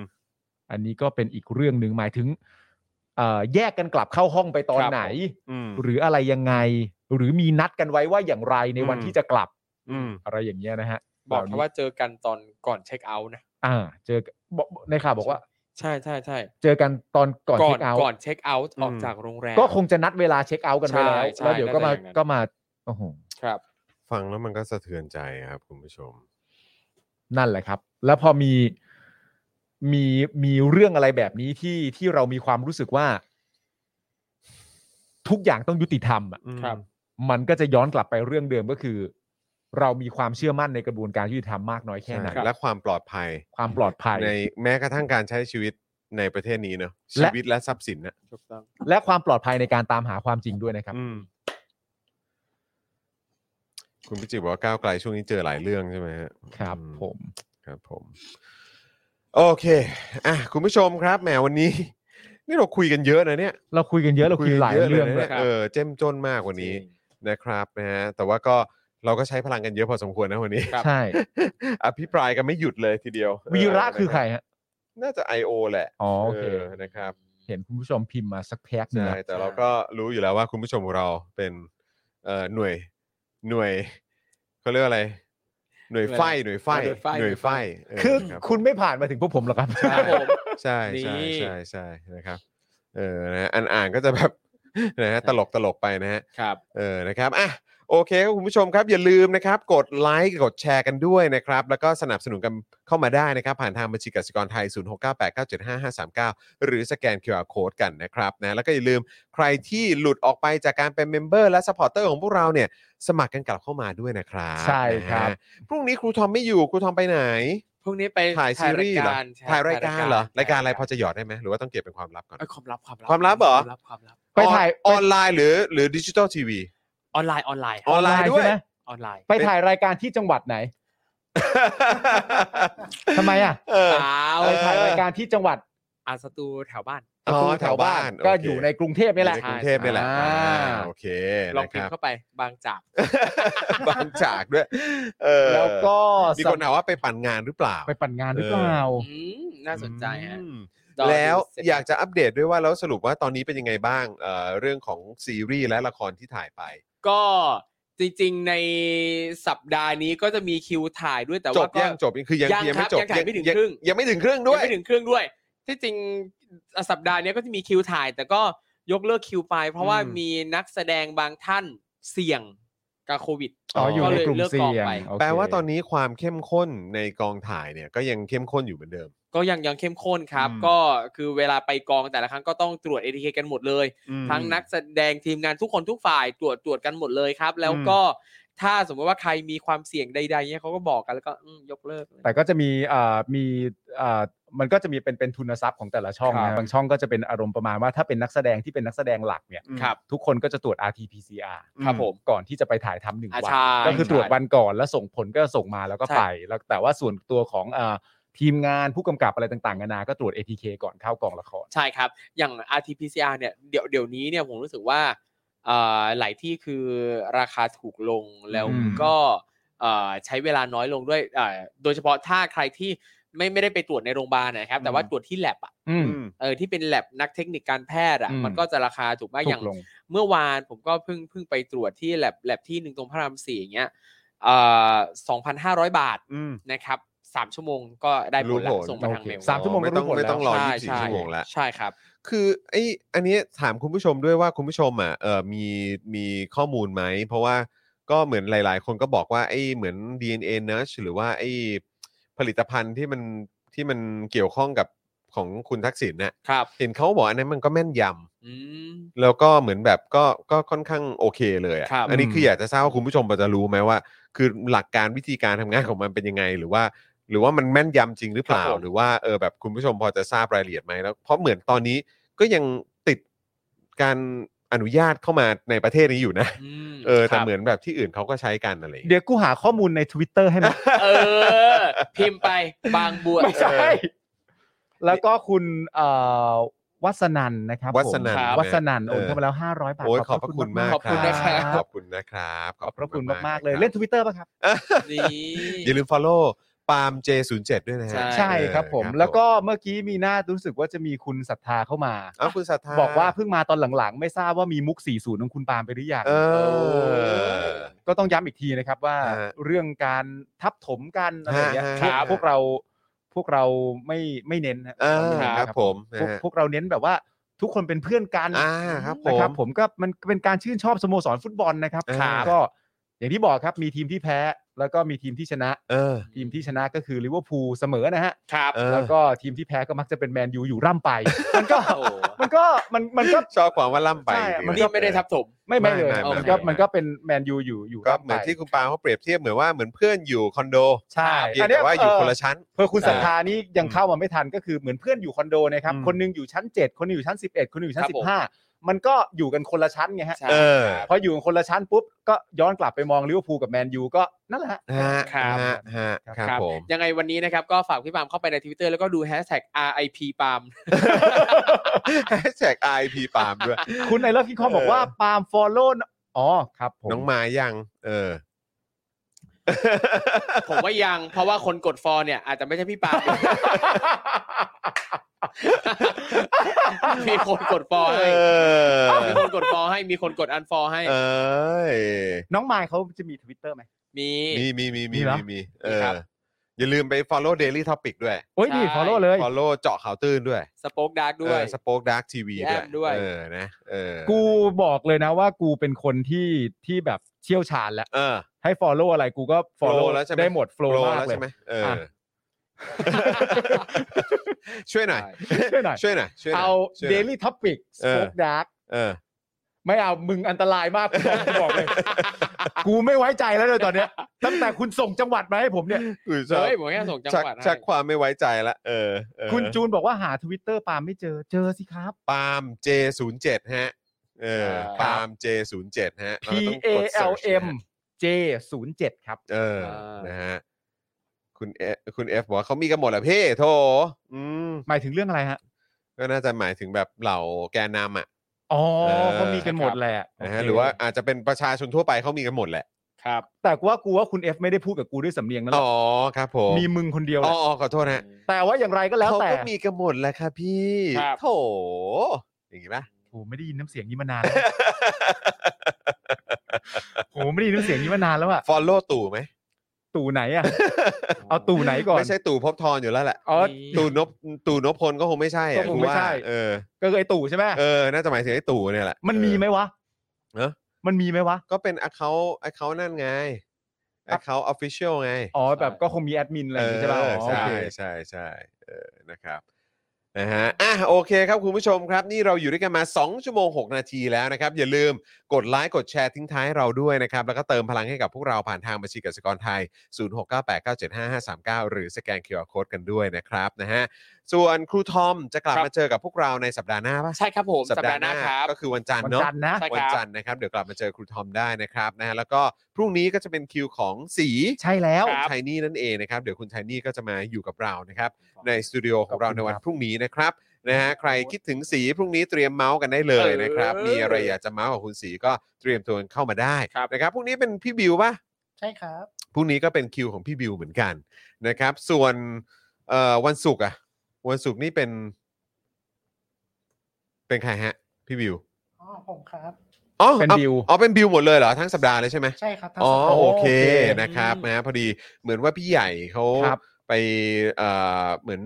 อยู่ใกล้ชิดกับคนเสี่ยง อ่า เอ่อกลุ่มเสี่ยงมานะครับ ก็เลยกักตัวเพื่อความชัวร์ก่อน ครับ นะ อุ๊ ค ย รับ ก่อโยนคุณ จบรายการ KMN ขอบคุณนะครับ เติมพลังส่งท้าย 2,000 ขอบคุณมากเลยนะค ข รั อ บบ พระคุณมาก ขอบคุณ ๆเลย นะ ค ณ รับ จารุณีบอกว่ายังโอนนะจอหลังรายการโอ้ยขอบคุณ ขอบคุณ รั มากมากๆคขรับอบคุณครับ เดี๋ยวเดี๋ยวเดี๋ยวเราจะยังไม่ปิดรายการเราจะรอให้เปอร์เซ็นต์กัน ใช่ กระเด้งขึ้นก่อน เออครับผมนะฮะเดี๋ยวรออัปเดตกันนิดหนึ่ง พี่ปา อะไร ล์ม ครับ อีกอันหนึ่งที่สนุกนะเข้า ทำอะไร ปใน ครับ ช่องเซิร์ช เข้าไปในช่องเซิร์ช แล้วพิมพ์ รอเรือกะลัน รอเรือกะลัน รอเรือกะลัน รอเรือการัน อันนี้อารมณ์เหมือนตามท็อปนิวใช่ไหม รอเรือการัน ใช่ รอเรือกะลัน รอเรือกะลัน รอเรือกะลัน เออ อุ้ย ทั้งหมดนี่คือสลิมอะ เออ เห็นไหมพี่จำได้ไหมที่ผมเคยพูดในรายการว่าส เอ ลิม อ ชอบ อัน กิน นี้แห ร ละ อกันลัน อันนี้แหละ โอ้ยเขามีมีแบบพวกธงชาติอะไรด้วยอ่ะ เออ ใช่ แล้วเขาก็มีแบบไอ้เลิฟยูแล้วก็มีหัวใจสีเหลืองด้วย ใช่ อ๋อเหล่านี้นี่คือสลิมหมดเลยเหรอ ใช่ สลิมหรือ I.O. มันปนปนๆกันใช่ไหม เออ เฮ้ยทำไมมันสนุกสนานอย่างเงี้ย เป็นไงล่ะ โอ้ยดีจังเลย แล้วพี่อยากอ่านอะไรสนุกสนุกๆพี่ก็จิ้มเข้าไปดู เ อ๋ออ๋ออ๋อโอเคโอเคเอาเอาเอาเอา อืม สนุกสนานดี โอ้โห ครับ นะ ฮะ โอเคโอเคโอเค เนี่ยนะฮะ จอนมึงไม่เห็นเคยสอนอะไรกูอย่างนี้บ้างเลย ก็กูบอกว่ามึงต้องหาเวลาอาทิตย์หน้าไง อ๋อ ดี๋ยวจะมา โอเค บอกแต่ละอย่าง เออ แต่ว่าเออถ้าครูทอมว่างก็ชวนครูทอมอยู่ด้วยก็ดีนะ เออจริงๆเราน่าจะหาเวลาอยู่ด้วยกันบ้างนะ ได้ครับ เออ เออ ครับผม บิวอีกคนเนี่ย เออ เราควรจะอยู่ด้วยกัน แล้วก็ทุกคนก็ใช้เวลาทั้งหมดอะเออให้สอนผมเล่นทวิตเตอร์ ครับ ใช่ไหมเพราะผมเป็นศูนย์กลางจักรวาลอยู่แล้ว อ่าครับผม ผมคือ นะ ศูน ฮะ ย์กลาง บอ จั ก กเลยวราลอยู่ นี่ แล้ว วันเนี้ยแค่ทวิตเตอร์หนึ่งศูนย์หนึ่ง เออ เฮ้ย อันนี้ยังเบื้องต้นใช่ไหมฮะ ใช่ อันนี้เบื้องต้นอันนี้ ใช่ เบื้ เฮ้ อย งต้น ทวิตเตอร์หนึ่งศูนย์หนึ่งถ้ากูได้วิธีลบกูพอใจแล้ว อ่ะ แหมนะฮะอ่าโอเคครับคุณผู้ชมครับวันนี้หมดเวลาแล้ว 20%นะครับคุณผู้ชม โอ้ย ยัง ขอบ เติม พระคุณ เข้ามาได้อยู่ มากๆคนะครัรับบ เติมเข้ามาได้เรื่อยๆ ทีมดูย้อนหลังก็เติมเข้ามาได้นะครับคุณผู้ชมนะครับ ผม นะวันนี้หมดเวลาแล้วนะครับขอบขอบพระคุณคุณผู้ชมมากๆเลยที่ติดตามพวกเรานะครับนะวันนี้ผมจอห์นวินยูนะครับจอห์นอิอินะครับคุณปาล์มบิมบโดนต่อยนะครับ ครับ ครูทอมงื้อนะครับนะแล้วก็แน่นอนพี่บิวมุกควายนะครับ วันนี้หมดเวลาแล้วนะครับ พวกเราสี่คนลาไปก่อนนะครับ สวัสดีครับ สวัสดีครับ Daily Topics กับจอห์นวินยู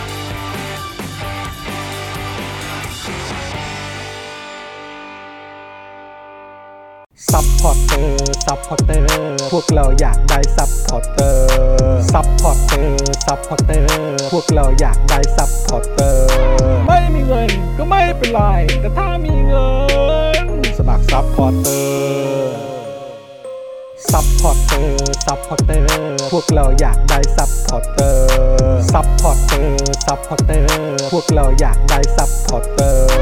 กดง่ายง่ายๆแค่กด จอยด้านล่างหรือว่ากด subscribe